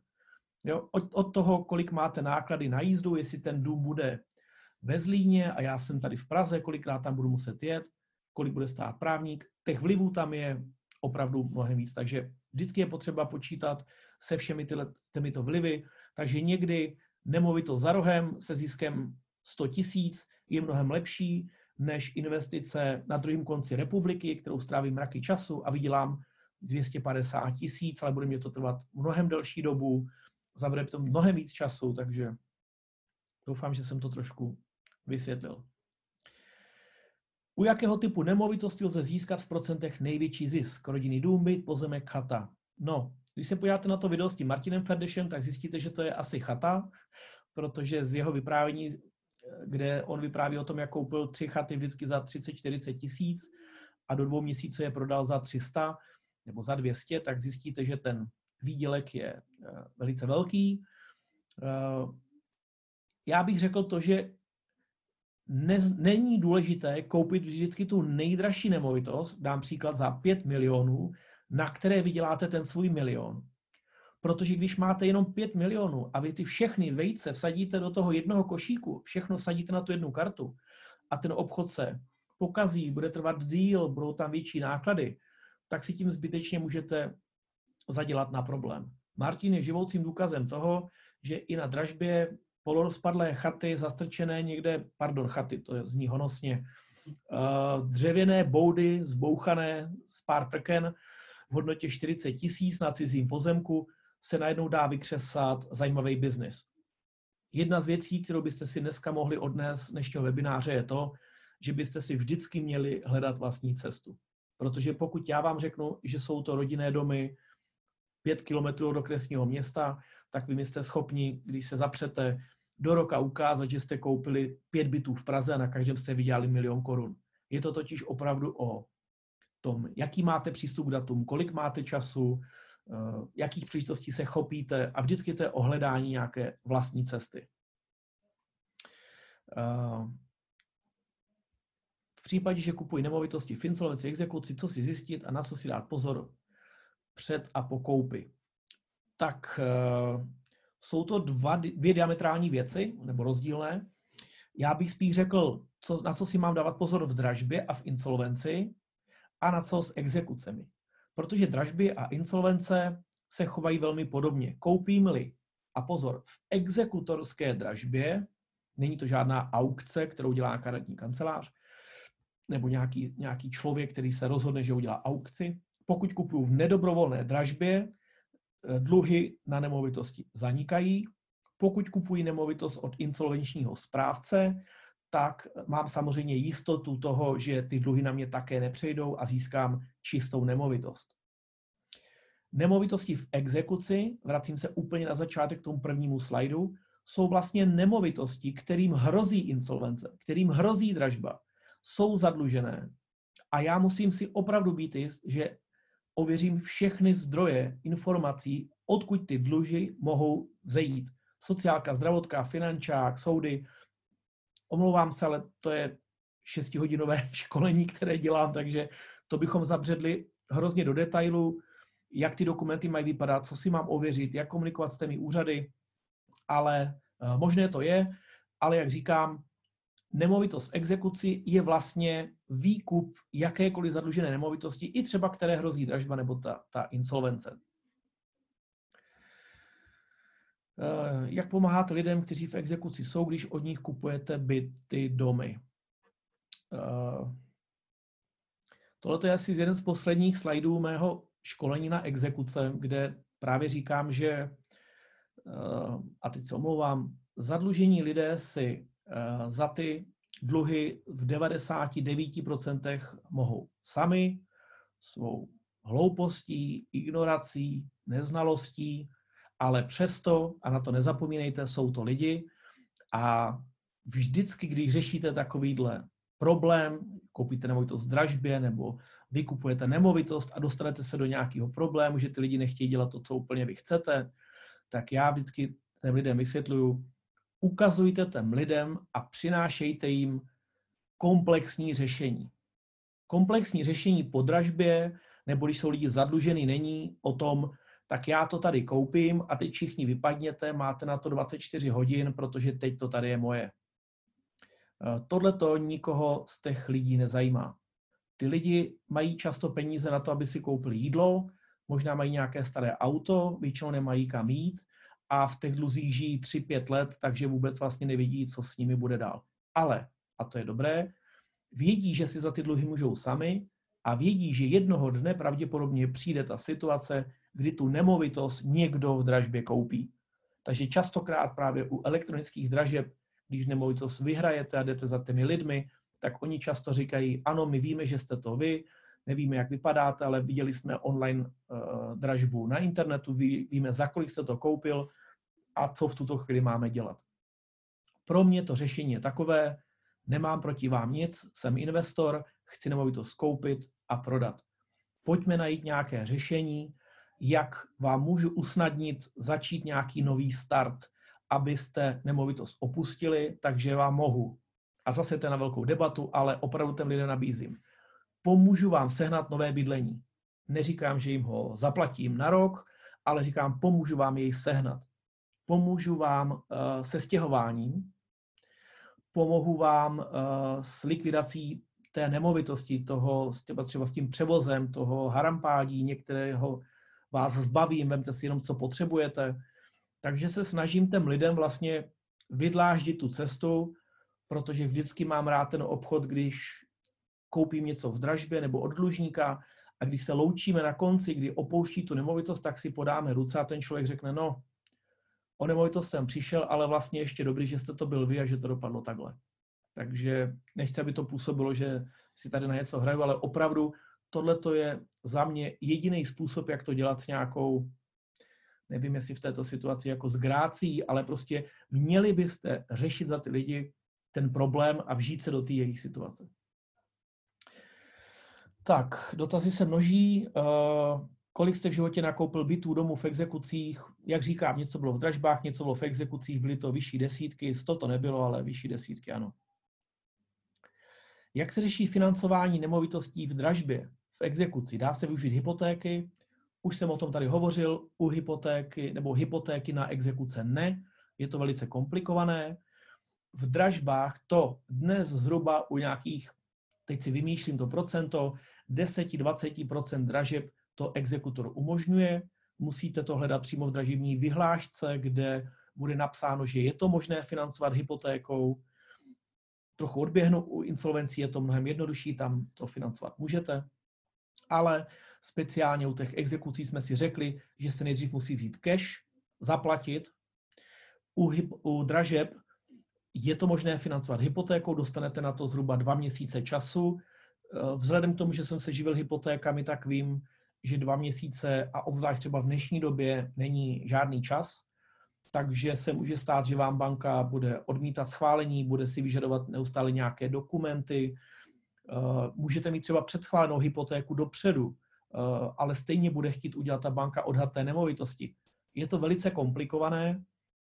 Vždycky na to platilo to, že když z hypotéky můžu ručit jinou nemovitostí, to vždycky bylo je a bude, eh, ale kdo takové nemovitosti zrovna volné má, aby je mohl zastavit. To mnohem zajímavější je to mít vždycky nějakou cash, nebo nějaký cash, nebo kamaráda, který mě ty peníze půjčí, já to zaplatím a v momentě, kdy, je, eh, kdy jsou dluhy vyplaceny a já jsem vlastníkem té nemovitosti, tak vlastně mohu si dodatečně vzít tu hypotéku, přefinancovat eh, ty moje nebo kamarádovi investované peníze hypotékou, dát na nemovitost zástavu a zase se mě vrátí ta cash, se kterou mohu dál disponovat. Já jsem to takto dělal s investory, měl jsem na začátku 2 miliony korun, za ně jsem koupil dvě nemovitosti v hodnotě, já nevím, každá 1,5 milionu, dal jsem do každé 700-800 tisíc a už jsem měl dvě nemovitosti, na které jsem mohl dát zástavu investorovi, který mě půjčil peníze na nákup další nemovitosti. To znamená, tady tím způsobem jste vlastně schopni tím přehazováním zástav nebo půjčováním si těch peněz a převáděním na hypotéky, samozřejmě tu hypotéku využít, ale vždycky důležitý, když půjdete do dražby, mějte někoho, kdo za váma stojí alespoň s tou keší a v případě, že by vám ta hypotéka nedopadla, je schopen vám ty peníze na nějaký 3, 4, 5 měsíců půjčit, abyste tu nemovitost zafinancovali. Jinak hrozí eh, zmaření dražby, několika set tisícové pokuty někdy, nechci do toho zabíhat, ale vždycky je lepší mít cash. Eh, kupujete eh, na pronájem nebo i na nákup a prodej, už jsem to říkal, já většinou nákup a prodej, samozřejmě mám nějakou nemovitost, kterou jsem historicky koupil na otočku, lidi si ji nekoupili, zůstali tam do dneška eh, v nájmu, nemovitost už mám zaplacenou, takže ten, ten bonus tam nějaký je. Chci se zeptat na ověřené, veřejné, důvěryhodné dražby, nějaký seznam či www napište si portál dražeb.cz, všechny dražby, to jsme si ukazovali v České republice, kteří dělají exekutoři, a pak je tady centrální adresa CZ, tam zase jsou povinni zveřejňovat uh, ty svoje dražby, ať už dobrovolné nebo nedobrovolné, dražební společnosti. Když řeknu, že ten druhý portál spravuje Česká pošta, ten první exekutorská komora, zhruba to vypovídá o, o tom, jak je ten systém nastavený, jak se v něm pracuje, jak se v něm hledá.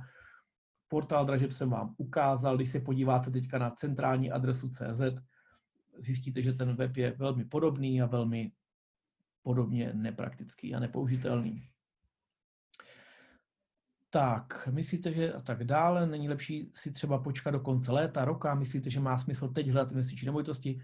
Jak už jsem to říkal, v tuto chvíli bych se naučil hledat, naučil bych se, uh, o čem jsou zadlužené nemovitosti, jak se připravit na nákup, zkusit třeba i něco koupit nebo se prostě se někde nachytřit, ale ta zajímavá příležitost určitě si myslím, že přijde právě v tom létě díky zrušení předkupního práva a také s tím, že pravděpodobně už tady budou nějaké, nějaké dopady na ty, na ty ceny, které se můžou nějakým způsobem vyvíjet zajímavě, že třeba budou klesat a může to být zajímavé. Mám tady jeden praktický dotaz. Omlouvám se, že takhle spěchám, když tak mě zastavte nebo vypněte, ale snažím se aspoň do té deváté odpovědět co nejvíce dotazů, kdyby někdo potřeboval odejít. Eh, mám tady odkaz na veřejné dražby CZ, máte info o důvěryhodnosti této stránky a či nějaké zkušenosti. Veřejné dražby eh, dělá společnost Gaute, je to jeden z největších dražebních portálů v České republice, který se zaměřuje často na eh, nemovitosti od insolvenčních správců, takže dal bych to někde na úroveň asi těch nejznámějších portálů, jako jsou eurodražby, eh, jako je OK dražby, X dražby, jo, když budete chtět pokrýt úplně celý trh, tak jako gaute a aukce majetku v tuto chvíli budou pokrývat 1% všech vyhlášených dražeb a aukcí. Pokud vám to stačí, přijde vám to zajímavé, jsou to často nabídky od insolvenčních správců, takže nebude to velké množství těch dražeb, ale i tam můžete hledat zajímavé dražby, takže naprosto v pohodě, doporučuji, žádný problém. Uh, je, teď mě to tady utíká, vy máte čím dál tím více dotazů. uh, tak, licence ADOL, to je něco na naší aplikaci, ale licence ADOL je na každou oblast samostatně, produkt, který budu chtít, dražby, insolvence, exekuce, historie a tak dále, jsou to částky 5000 plus měsíčně, lze dostat zvýhodněnou cenu. Určitě pak něco vymyslíme s Michalem, minimálně nějaký nějaké přístupy, abyste se do té aplikace mohli podívat i zdarma. Dneska, prosím vás, to není prodejní, uh, prodejní webinář, i když samozřejmě je jasné, kdo je v republice nejlepší na ten monitoring, ale uh, ne, pojďme dál. Ano, je to vždycky o nějaké částce na nějakou určitou dobu, kterou je potřeba zaplatit, ať už je to pro vaši představu, monitorovat si jeden, dva, tři okresy v dražbách stojí pětistovku měsíčně. Něco koupím, půl roku neplatím, pak to prodám, potřebuji znovu informace, jdu, koupím si zase na měsíc, na tři měsíce, na šest. Takhle vlastně fungují všechny naše služby. Uh, je nejvhodněji vykoupit nemovitost v insolvenci? Jaké kroky je nejvhodnější provést? To už jsou jako hodně praktické dotazy uh, ke konkrétním produktům. Uh, je to hodně podobné. Jako vykoupit nemovitost v insolvenci, to je asi tak, jestli si vzpomenete na tu úvodní obrazovku, to dluh, exekuce, dražby, insolvence, tak i vykoupit nemovitost v insolvenci, možná odpovím eh, výhybavě, nemovitost v insolvenci můžete oslovit vlastníka, který na sebe včera podal v insolvenci a v Adolu se o něm dozvíte. Můžete oslovit insolvenčního správce v momentě, kdy uh, tu nemovitost spravuje a můžete mu říct, já chci nemovitost koupit. Nebo můžete dokonce počkat, až insolvenční správce rozhodne o prodeji té nemovitosti. Napřímo přes realitku nebo v rámci dražby. A pak můžete jít do té dražby nebo přímo dát nabídku nebo se skontaktovat s tou realitní kanceláři. Takže, jak jsem řekl, než to přejde do té fáze po schválené insolvenci, můžete se de facto k tomu člověku chovat jako k člověku, který má dluhy nebo který má exekuce. Velký pozor, musím ověřit všechny dluhy, vyplatit je a pak mohu v klidu koupit. Já nevím, jestli já i tuto otázku můžu tady schovat, já asi ne, takže pojedu dál. Uh, jak nejlépe získat zpět půdní prostory v bytovém domě, které developer koupil a výstavba mnoho let nezačala, tak tady doporučím obrátit se na právníka. to se omlouvám, to nebude úplně na mě. Aktuálně kupuji byt, je na něm exekuce, někdo, kdo by mi mohl, pomohl to dotáhnout, či mi poradit, čeho se vyvarovat. Budu rád za nějaký kontakt, nejlépe telefonicky. Uh, neříkám, že hned, neříkám, že stoprocentně, tomek zavináč adol.cz, pošlete mi mail, popište mě situaci, zkusím odpovědět, nebo se spojíme telefonicky. Uh, nevím, jestli to bylo záměr, koupit se exekucí, nebo kupujete a v tu chvíli se tam exekuce objevila. Pokud je aukce, není možnost, že jsou soupeři virtuální a umělé, aby to vyho, vyhypovalo cenu a místo 340 jsem měl na půl mega, přitom soupeř je fake, děje se to. Uh, nevím, co očekáváte za odpověď, ale děje. je to v omezeném počtu těch dražeb. Určitě se s tím letím přístupem nesetkáte u uh, elektronických dražeb exekutorů nebo u fyzických dražeb exekutorů. Jsou v České republice nejmenované uh, dražební portály, které bych tady v našem uh, online přenosu uh, nerad zmiňoval. Takže to dám do chatu. ne. Uh, abyste měli nějaký bonus za to, že jste dneska tady. Portál e-dražby je trošku vyhlášený tím, že se tam občas objevují případy, kdy proti vám přihazuje robot, nevím, jestli to protizákonné nebo ne, ale snaží se z vás získat tu maximální možnou cenu, eh, kterou jste ochotní za tu nemovitost dát. Eh, pokud to bude nějakémkoliv jiném dražebním portálu a vy budete mít pocit, že proti vám přihazuje robot, můžu vám garantovat, že jste jenom uh, schizofrení. Opravdu se někdy takhle divně lidé chovají, někdy přihazují po malých částkách, někdy po velkých, někdy přihazují okamžitě, jindy čekají na tu lhůtu, která tam je, nějakých pět minut, takže uh, jak bych to řekl jinak, více než kdy myslíte, jsou to opravdu lidé, ale ano, může se stát, že proti vám stojí robot. Uh, já jsem v jednom ze svých článků psal a říkám to na školení taky, že dražbu můžete vyhrát dvěma způsoby. Buď to, že tu nemovitost koupíte za výhodnou cenu, anebo druhá varianta je, že tu nemovitost vůbec nekoupíte. Uh, odbočka do složité teorie, koho nej, nejraději nebo koho, koho nejméně rád vidím na dražbách, když bude na dražbě 10 spekulantů a všichni budu vědět, že jsou tady z této skupiny a všichni chtějí dobře koupit a prodat, nebudu z vás mít strach. Je tam jediný rozdíl mezi náma o tom, jaký rozdíl mezi tím, kolik chci vydělat a kolik jsem ochoten do té nemovitosti dát a jak přesně znám konkrétní nemovitost a co si mohu dovolit. To znamená, proto z vás nemám strach. Nejhorší v tomto případě jsou ti lidé, kteří tam přijdou a já pro zjednodušení tady říkám, sešmajdané boty v teplákách, třikrát se zeptají, kde se mají registrovat, peníze rozsypou, když je předkládají na registraci, protože 50 tisíc v životě nedrželi v ruce, takhle pohromadě. To jsou na dražbách nejnebezpečnější lidé. Proč? Často jsou to totiž vlastníci sousedních nemovitostí nebo jsou nějakým způsobem navázáni na toho dlužníka, nebo mají, a tomu se říká, znalci tomu říkají nějaká věc místní nebo věc osobní obliby. Vždycky dávám za příklad, uh, jeden příklad, jestli byste si koupili rodinný dům nebo pozemek na výstavbu rodinného domu u letiště. Jo, blízko letiště pod přistávací dráhou. No vy asi ne, protože tam bude hrozný rachot, ale můj kamarád je pilot a ten nechce jezdit daleko do práce, proto bydlí 10 kilometrů od letiště. Takže pokud vy půjdete na takovou nemovitost, kde někdo jiný bude mít svoji osobní oblibu, tak se může stát, že vy ho porazíte a pak se budete rok držet uh, za hlavu, protože koupíte tu nemovitost za nesmyslnou cenu.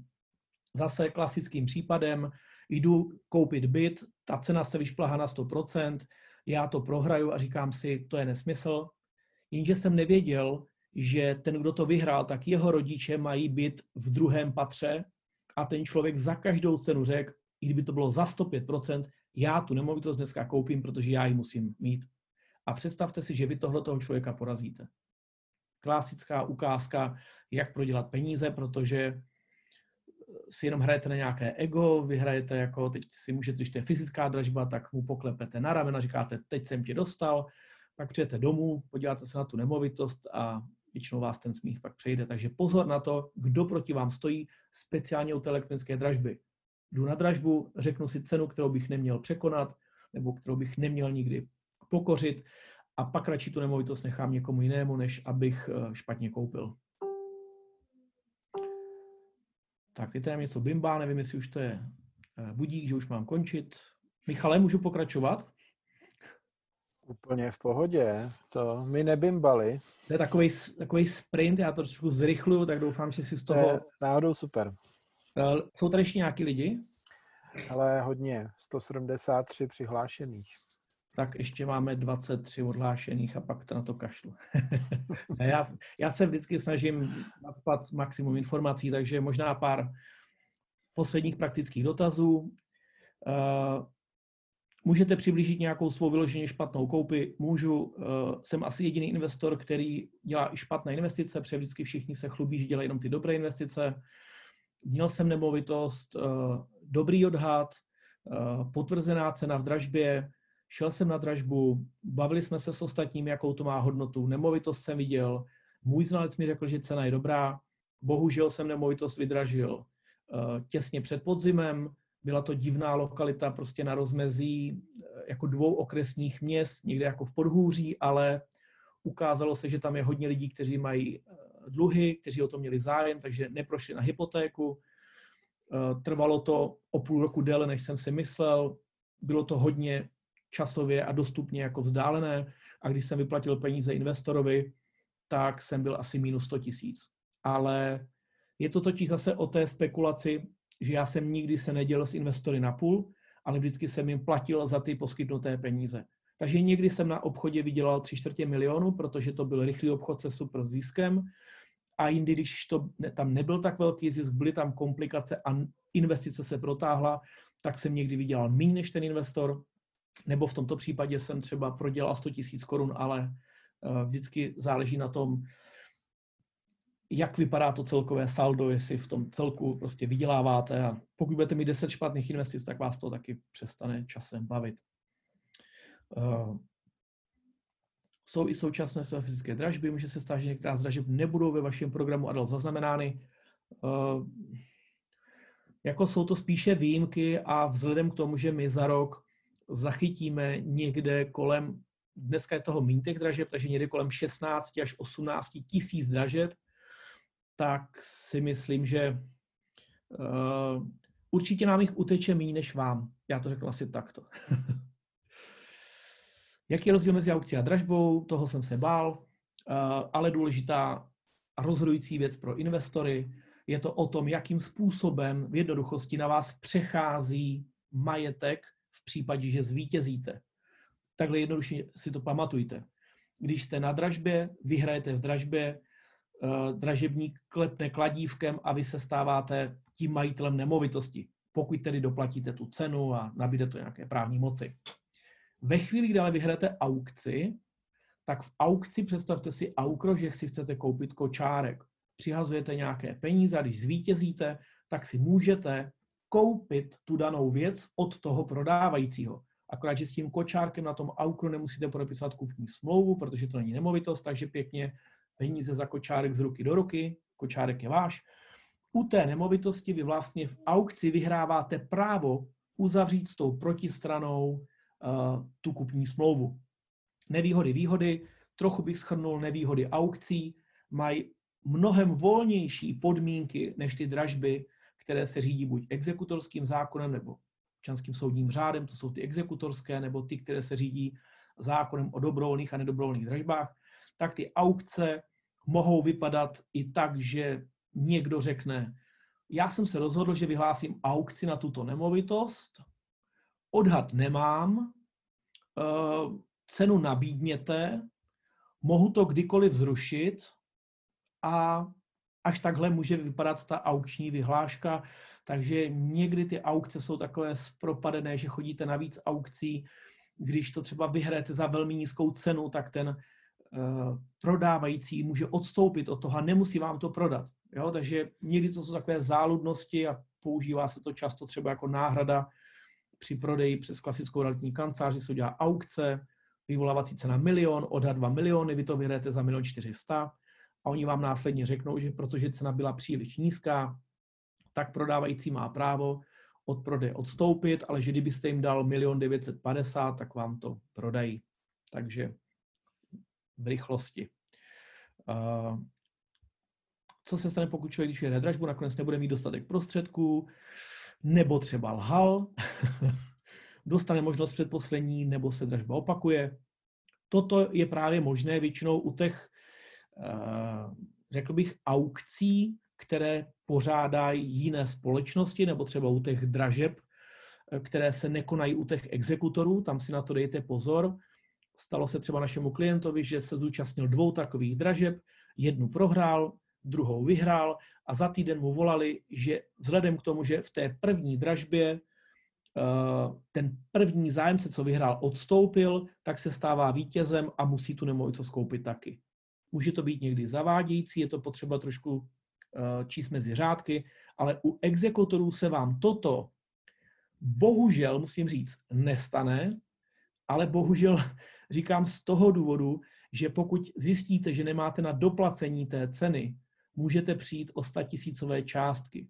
Pokud exekutor dělá dražbu, vy ji vyhrajete, nedoplatíte, určitě přijdete o část té zálohy, kterou jste zaplatili a podle nových zákonů zhruba 2-3 roky zpětně eh, v případě, že se v dalším kole prodá ta nemovitost u toho exekutora pod cenou, za kterou jste to koupili vy, bude po vás exekutor požadovat ten rozdíl. Takže to byl ten důvod, proč jsem na začátku říkal, chcete jít do dražby, vždycky mějte za sebou připraveného někoho, kdo ty peníze má, aby vás případně, omlouvám se, byl schopen eh, podržet na tu dobu, abyste to mohli zaplatit a následně přefinancovat hypotékou.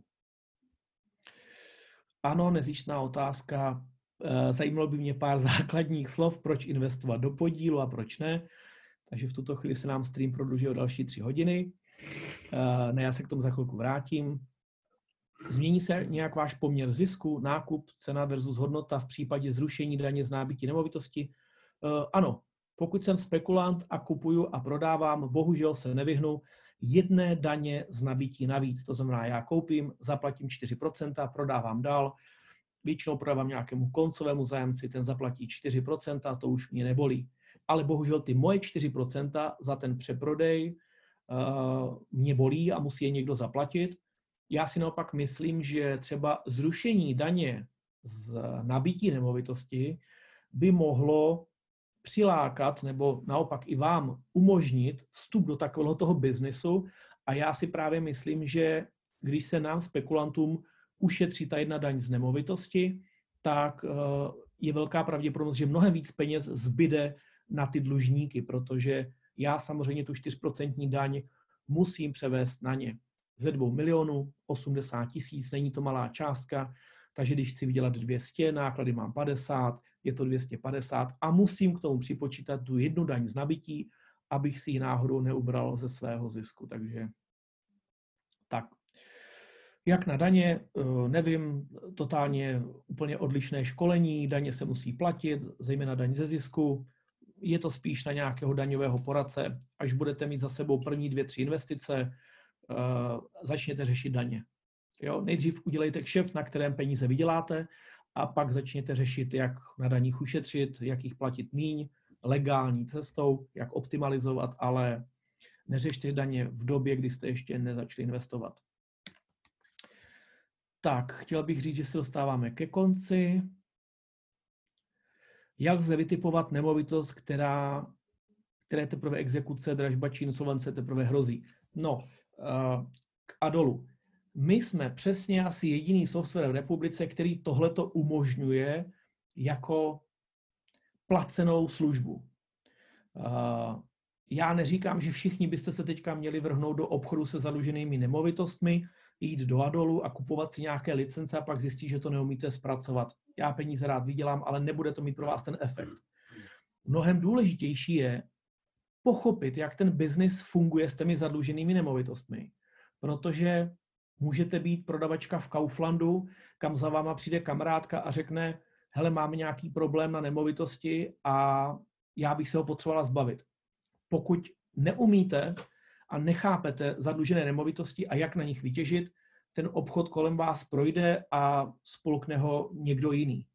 To znamená, nevím, jestli jsem to řekl jasně, někdy ty obchodní příležitosti jdou kolem vás, i když se jmenujete sportu, chodíte do práce, máte kamarádi, lidi, když se tomu začnete věnovat, určitě minimálně jednou, dvakrát do roka se vám objeví takováto příležitost jenom v okruhu vašich známých. Pokud chcete tyto nemovitosti eh, typovat a tyto lidi, samozřejmě jedním ze základních zdrojů jsou dražby, ty můžete z veřejně dostupných zdrojů ty informace získávat. Insolvenční rejstřík eh, je dneska otevřený, takže můžete procházet ručně insolvenční rejstřík, nemusíte za to nic platit, hledat lidi, nemovitosti, které mají nějaké dluhy a zkusit je oslovit. Oh, tak.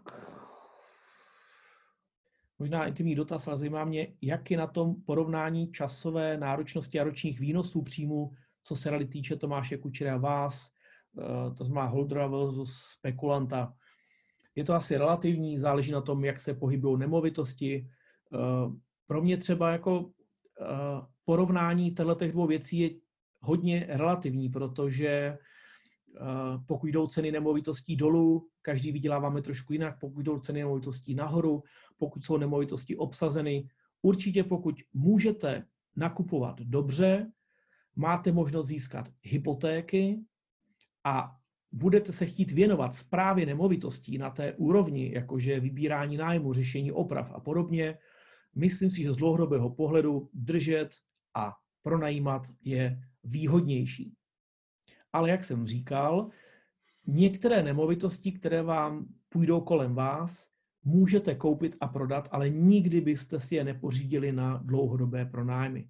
Takže ještě jednou, když přijde zajímavá příležitost koupit, prodat, kupte, prodejte. Pokud můžete koupit, držet a chcete pronajímat, zafinancujte hypotéku a můžete držet dalších 20 let. Takže já bych neříkal, že si je lepší jedno nebo druhé, ale určitě si myslím, že ten potenciál tkví v nějaké kombinaci těch eh, přístupů. Uh, tak, asi poslední jsou ještě běžné aukce, dražby s obálkami. Uh, nevím, co to znamená s obálkami, jestli jako s úplatky. Uh, já budu dělat, že jsem to nepochopil, ale ano, dějí se dnes aukce, kde můžete předložit vaši nabídku v rámci obálky. Třeba typicky takto prodává svoje nemovitosti třeba Úřad pro zastupování státu, kde on vyhlásí eh, výběrové řízení s aukcí, kde řekne, do 14 dnů mě tady dejte obálku a nabídněte nějakou cenu, za kterou jste ochotní koupit. A potom, až my ty obálky otevřeme jako komise, tak vás 4, 5, 6 lidí pozveme do následné elektronické aukce a tam se mezi sebou ještě pobijete Eh, o tu nejvyšší cenu. Dělá se to podle mě hlavně z toho důvodu nějaké transparentnosti a také z toho důvodu, aby v případě nízkého zájmu nebo nízkých nabídnutých cen, aby se třeba ta nemovitost vůbec nedražila nebo se od dražby ustoupilo. Eh, teď nám tady přiskočil ještě jeden dotaz, takže asi na závěr, protože s tím hodně pracujeme. Lze v katastru nebo v jiné databázi ověřit, zda je na konkrétní nemovitosti uvalena například exekuce. Možné to je, ale bohužel tou logikou vím, jakou nemovitost hledám a když se na ní podívám, tak to zjistím. Neexistuje bohužel na katastr možnost ukaž mi nemovitosti v mém okolí, na kterých vázne nějaká ne- eh, exekuce nebo nějaká, hrozí tam nějaká dražba. Tím se právě zabýváme my v Adolu. Michale, nevím, jestli mi do toho vstoupíš, kolik lidí uteklo. Mám tady ještě možná nějakou jednu otázku, třeba na nějaké podíly, ale uh, nevím. Pa, Pavle, ještě, ještě uh, v pořád máme spoustu posluchačů, ale já si myslím, že zase myslím, že, že dostali hodně informací, které třeba teďka jako zpracovat. Uh, já bych si možná jako dovolil říct, že třeba uh, všiml jsem si, že tam necháváš i možná záměrně takové ty věci jako úplně jako typu vzdělání, jak mám začít, kde hledat a tak. Chceš tomu něco říct, anebo to třeba jako zaglosujeme, takže právě speciálně cashflow kluby existují kvůli tomu, aby v podstatě vás, kdo jste u úplných začátcích, tak aby jsme vás navedli jako na ty cesty, aby si pak vybrali. Tak možná, Pavle, nechám tě to komentovat uh, trošku. Já bych tady možná úplně na začátku, tady padly nějaké otázky, pak se možná opakovaly. Co byste poradil mému 20-letému já, to se mně hodně líbilo. Co byste doporučil studentovi, který nemá žádný prokazatelný příjem a nemá miliony na účtě? Hodně zajímavá hmm. otázka, viděl jsem, že získala hodně lajků. Eh, když nemáte peníze, tak pořád většinou jako studenti máte to nejdůležitější, to, co třeba nemám já, nebo kolem, mnoho lidí kolem mě, a to je čas. A ten čas a ta energie, kterou vy máte, pokud nemáte ty prostředky, tak bych určitě věnoval tomu studiu. Já si tady udělám PR, ale jenom když proklikáte ten náš blog, kde je, jak říkám, 100 článků, nebo ty naše videa na tom YouTube kanálu, tak tam zazní spousta odpovědí, eh, které tady dneska ani nepadly. Eh, mám lidi, kteří dlouho investují do nemovitosti a vždycky si hrozně vážím toho, když mi řeknou, viděl jsem tady nějaký rozhovor, 90% věcí jsem znal, ale tady jste řekli, nebo ten host řekl něco, co jsem si poznamenal a uvedl jsem to do praxe. Takže určitě těch materiálů třeba jenom u nás je jako dost. Eh, samozřejmě co do motivace, vzdělávání toho praktického, eh, to asi nechám na vás. Já jsem tady, jste se teda na tom začátku bavili o nějakém vzdělávání, tak jsem se bál, že se zeptáte na knížky, takže jsem rychle tady vyběhl do své knihovníčka, vybral jsem tady asi pět, šest knížek. Nestalo se. Třeba bych teda mohl doporučit, to bylo minulé, takže určitě vzdělávání a uh, zkuste se, a myslím to v dobrém, uh, pověsit na někoho, kdo ten biznis dělá. Možná vám to přijde jako zbytečná ztráta času, ale Eh, začít dělat sparring partnera nebo poslíčka nějakému realitnímu makléři, možná ze začátku finančnímu poradci, eh, vlastně nacítit ten biznis, jakože přece prodej nemovitosti je jednoduchá věc. Ano, do té doby, dokud se něco nepokazí. A ono se v 50% vždycky něco pokazí. Buď chybí příjmy, nebo tam jsou dluhy, banka neschválí hypotéku, právník jedné strany šťoural, prodávající možná nechce prodat. A i kdybychom tady seděli jako týden, tak vás nikdy nepřipravím na ty věci, které se vám mohou stát. A neříkám totiž, že se vám někdy stanou. Slyšel jsem příběh lidí, které se jim staly, zhatili investici, ale když se bavím s Tomášem Kučerou, tak já při svých 70-80 investicích a Tomáš při 60 bytech jsme na tohleto nikdy nenarazili. To znamená, jsou to takové ty takové ty případy, že pokud je vaše první investice a vy se u ní takhle spálíte, může vás to na tom jako od toho navždy odradit. Na druhou stranu, pokud investujete v akcích nebo v kryptoměnách, tak předpokládám, že jste zažili uh, hory i údolí, takže si myslím, že opravdu je to to vzdělání, uh, to praktické. Jo, jako jedna věc je motivace, můžete si tady číst, tady mám nějaké knížky, myslete velkoryse až po od Warrena Buffetta, od sněhový kouli, o investování obecně, ale to, co říkal Michal na začátku, vyhrnout si rukávy a jít si zašpinit ty ruce. Prostě jít někomu pomoct, zkusit se pojat do těch nemovitostí, jít si sednout na tu dražbu, eh, ptát se těch lidí. Jo? Často, často ty zkušený lidi se s váma rádi o ty informace rozdělí, pokud uh, mají čas a prostor, tak uh, třeba jim pomůžete vydělat nějaké peníze, oni se s vámi rozdělí jeden kšeft uděláte s kamarádem, dva pak uděláte sami a za rok na vás může být odborník na cokoliv, na investice do garáží, do bytů, na spekulace, na dlouhodobé investice. Opravdu to pole je neorané a můžu vám říct, když tak o tom přemýšlím, že možná důležitější, že máte ten čas a nemáte špatně nazbírané historické zkušenosti, to znamená, jste nepopsaný list papíru a máte čas, protože těch peněz a těch investorů na tom trhu je pořád ještě hodně. Krize, nekrize, peníze tady byly, jsou a budou. Většinou to, co já vnímám u našich klientů, u realitních kanceláří, u investorů, dneska je nouze o lidi. O schopného člověka, který se nebojí práce, po večerech někam vyrazit, něco udělat, napsat, zavolat. Jsou to úplně triviální věci, ale nejsme na to dneska možná zvyklí, takže uh, co byste poradil mému 20-letému já? No nic, to asi to, co jsem začal dělat, no. Prostě člověk neví, kam ho to za 20 let uh, zavane, ale když si to byly hypotéky, pak mě lákali do různých jiných biznisů, mně ty hypotéky přišly hodně blízko k těm nemovitostem, takže jsem se pak pustil do těch výkupů. A podívejte se, dneska mě to zaválo do uh, online biznisu, kde děláme aplikaci a vyvíjíme, takže já dělám většinou to, co mám rád a ne tam, kde je bohužel nejvíc peněz. Tak ale díky tomu aspoň dělám to, co mě baví. Pavle, já myslím, že eh, ty nejdůležitější otázky byly zodpovězeny. Eh, myslím si, že eh, tak je dobrý nechat prostor třeba na někdy příště, takže ten to slajdo poběží ještě nějakou dobu, takže klidně pro zajímavost na to půjde se podívat později. Kdyby tam náhodou byla nějaká zajímavá otázka, otázka pro tebe, tak třeba námět na blog.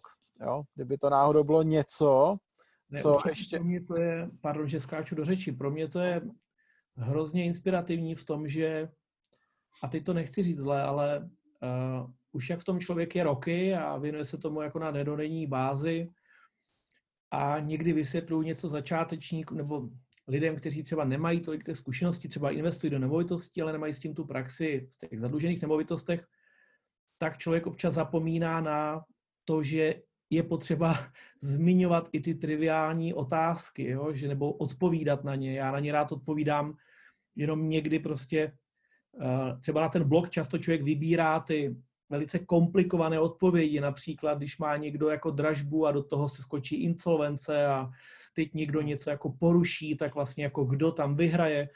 A někdy zapomínáme na to, že lidem by stačilo vysvětlit, jaký je rozdíl mezi dražbou a aukcí. Takže já moc děkuju za každý a ty to myslím v tom dobrém, sebehloupější dotaz, když jste ho psali a měli jste strach, že je moc jednoduchý. Já jsem za ně rád, protože myslím, že z toho vyberu pár témat na ten náš blog.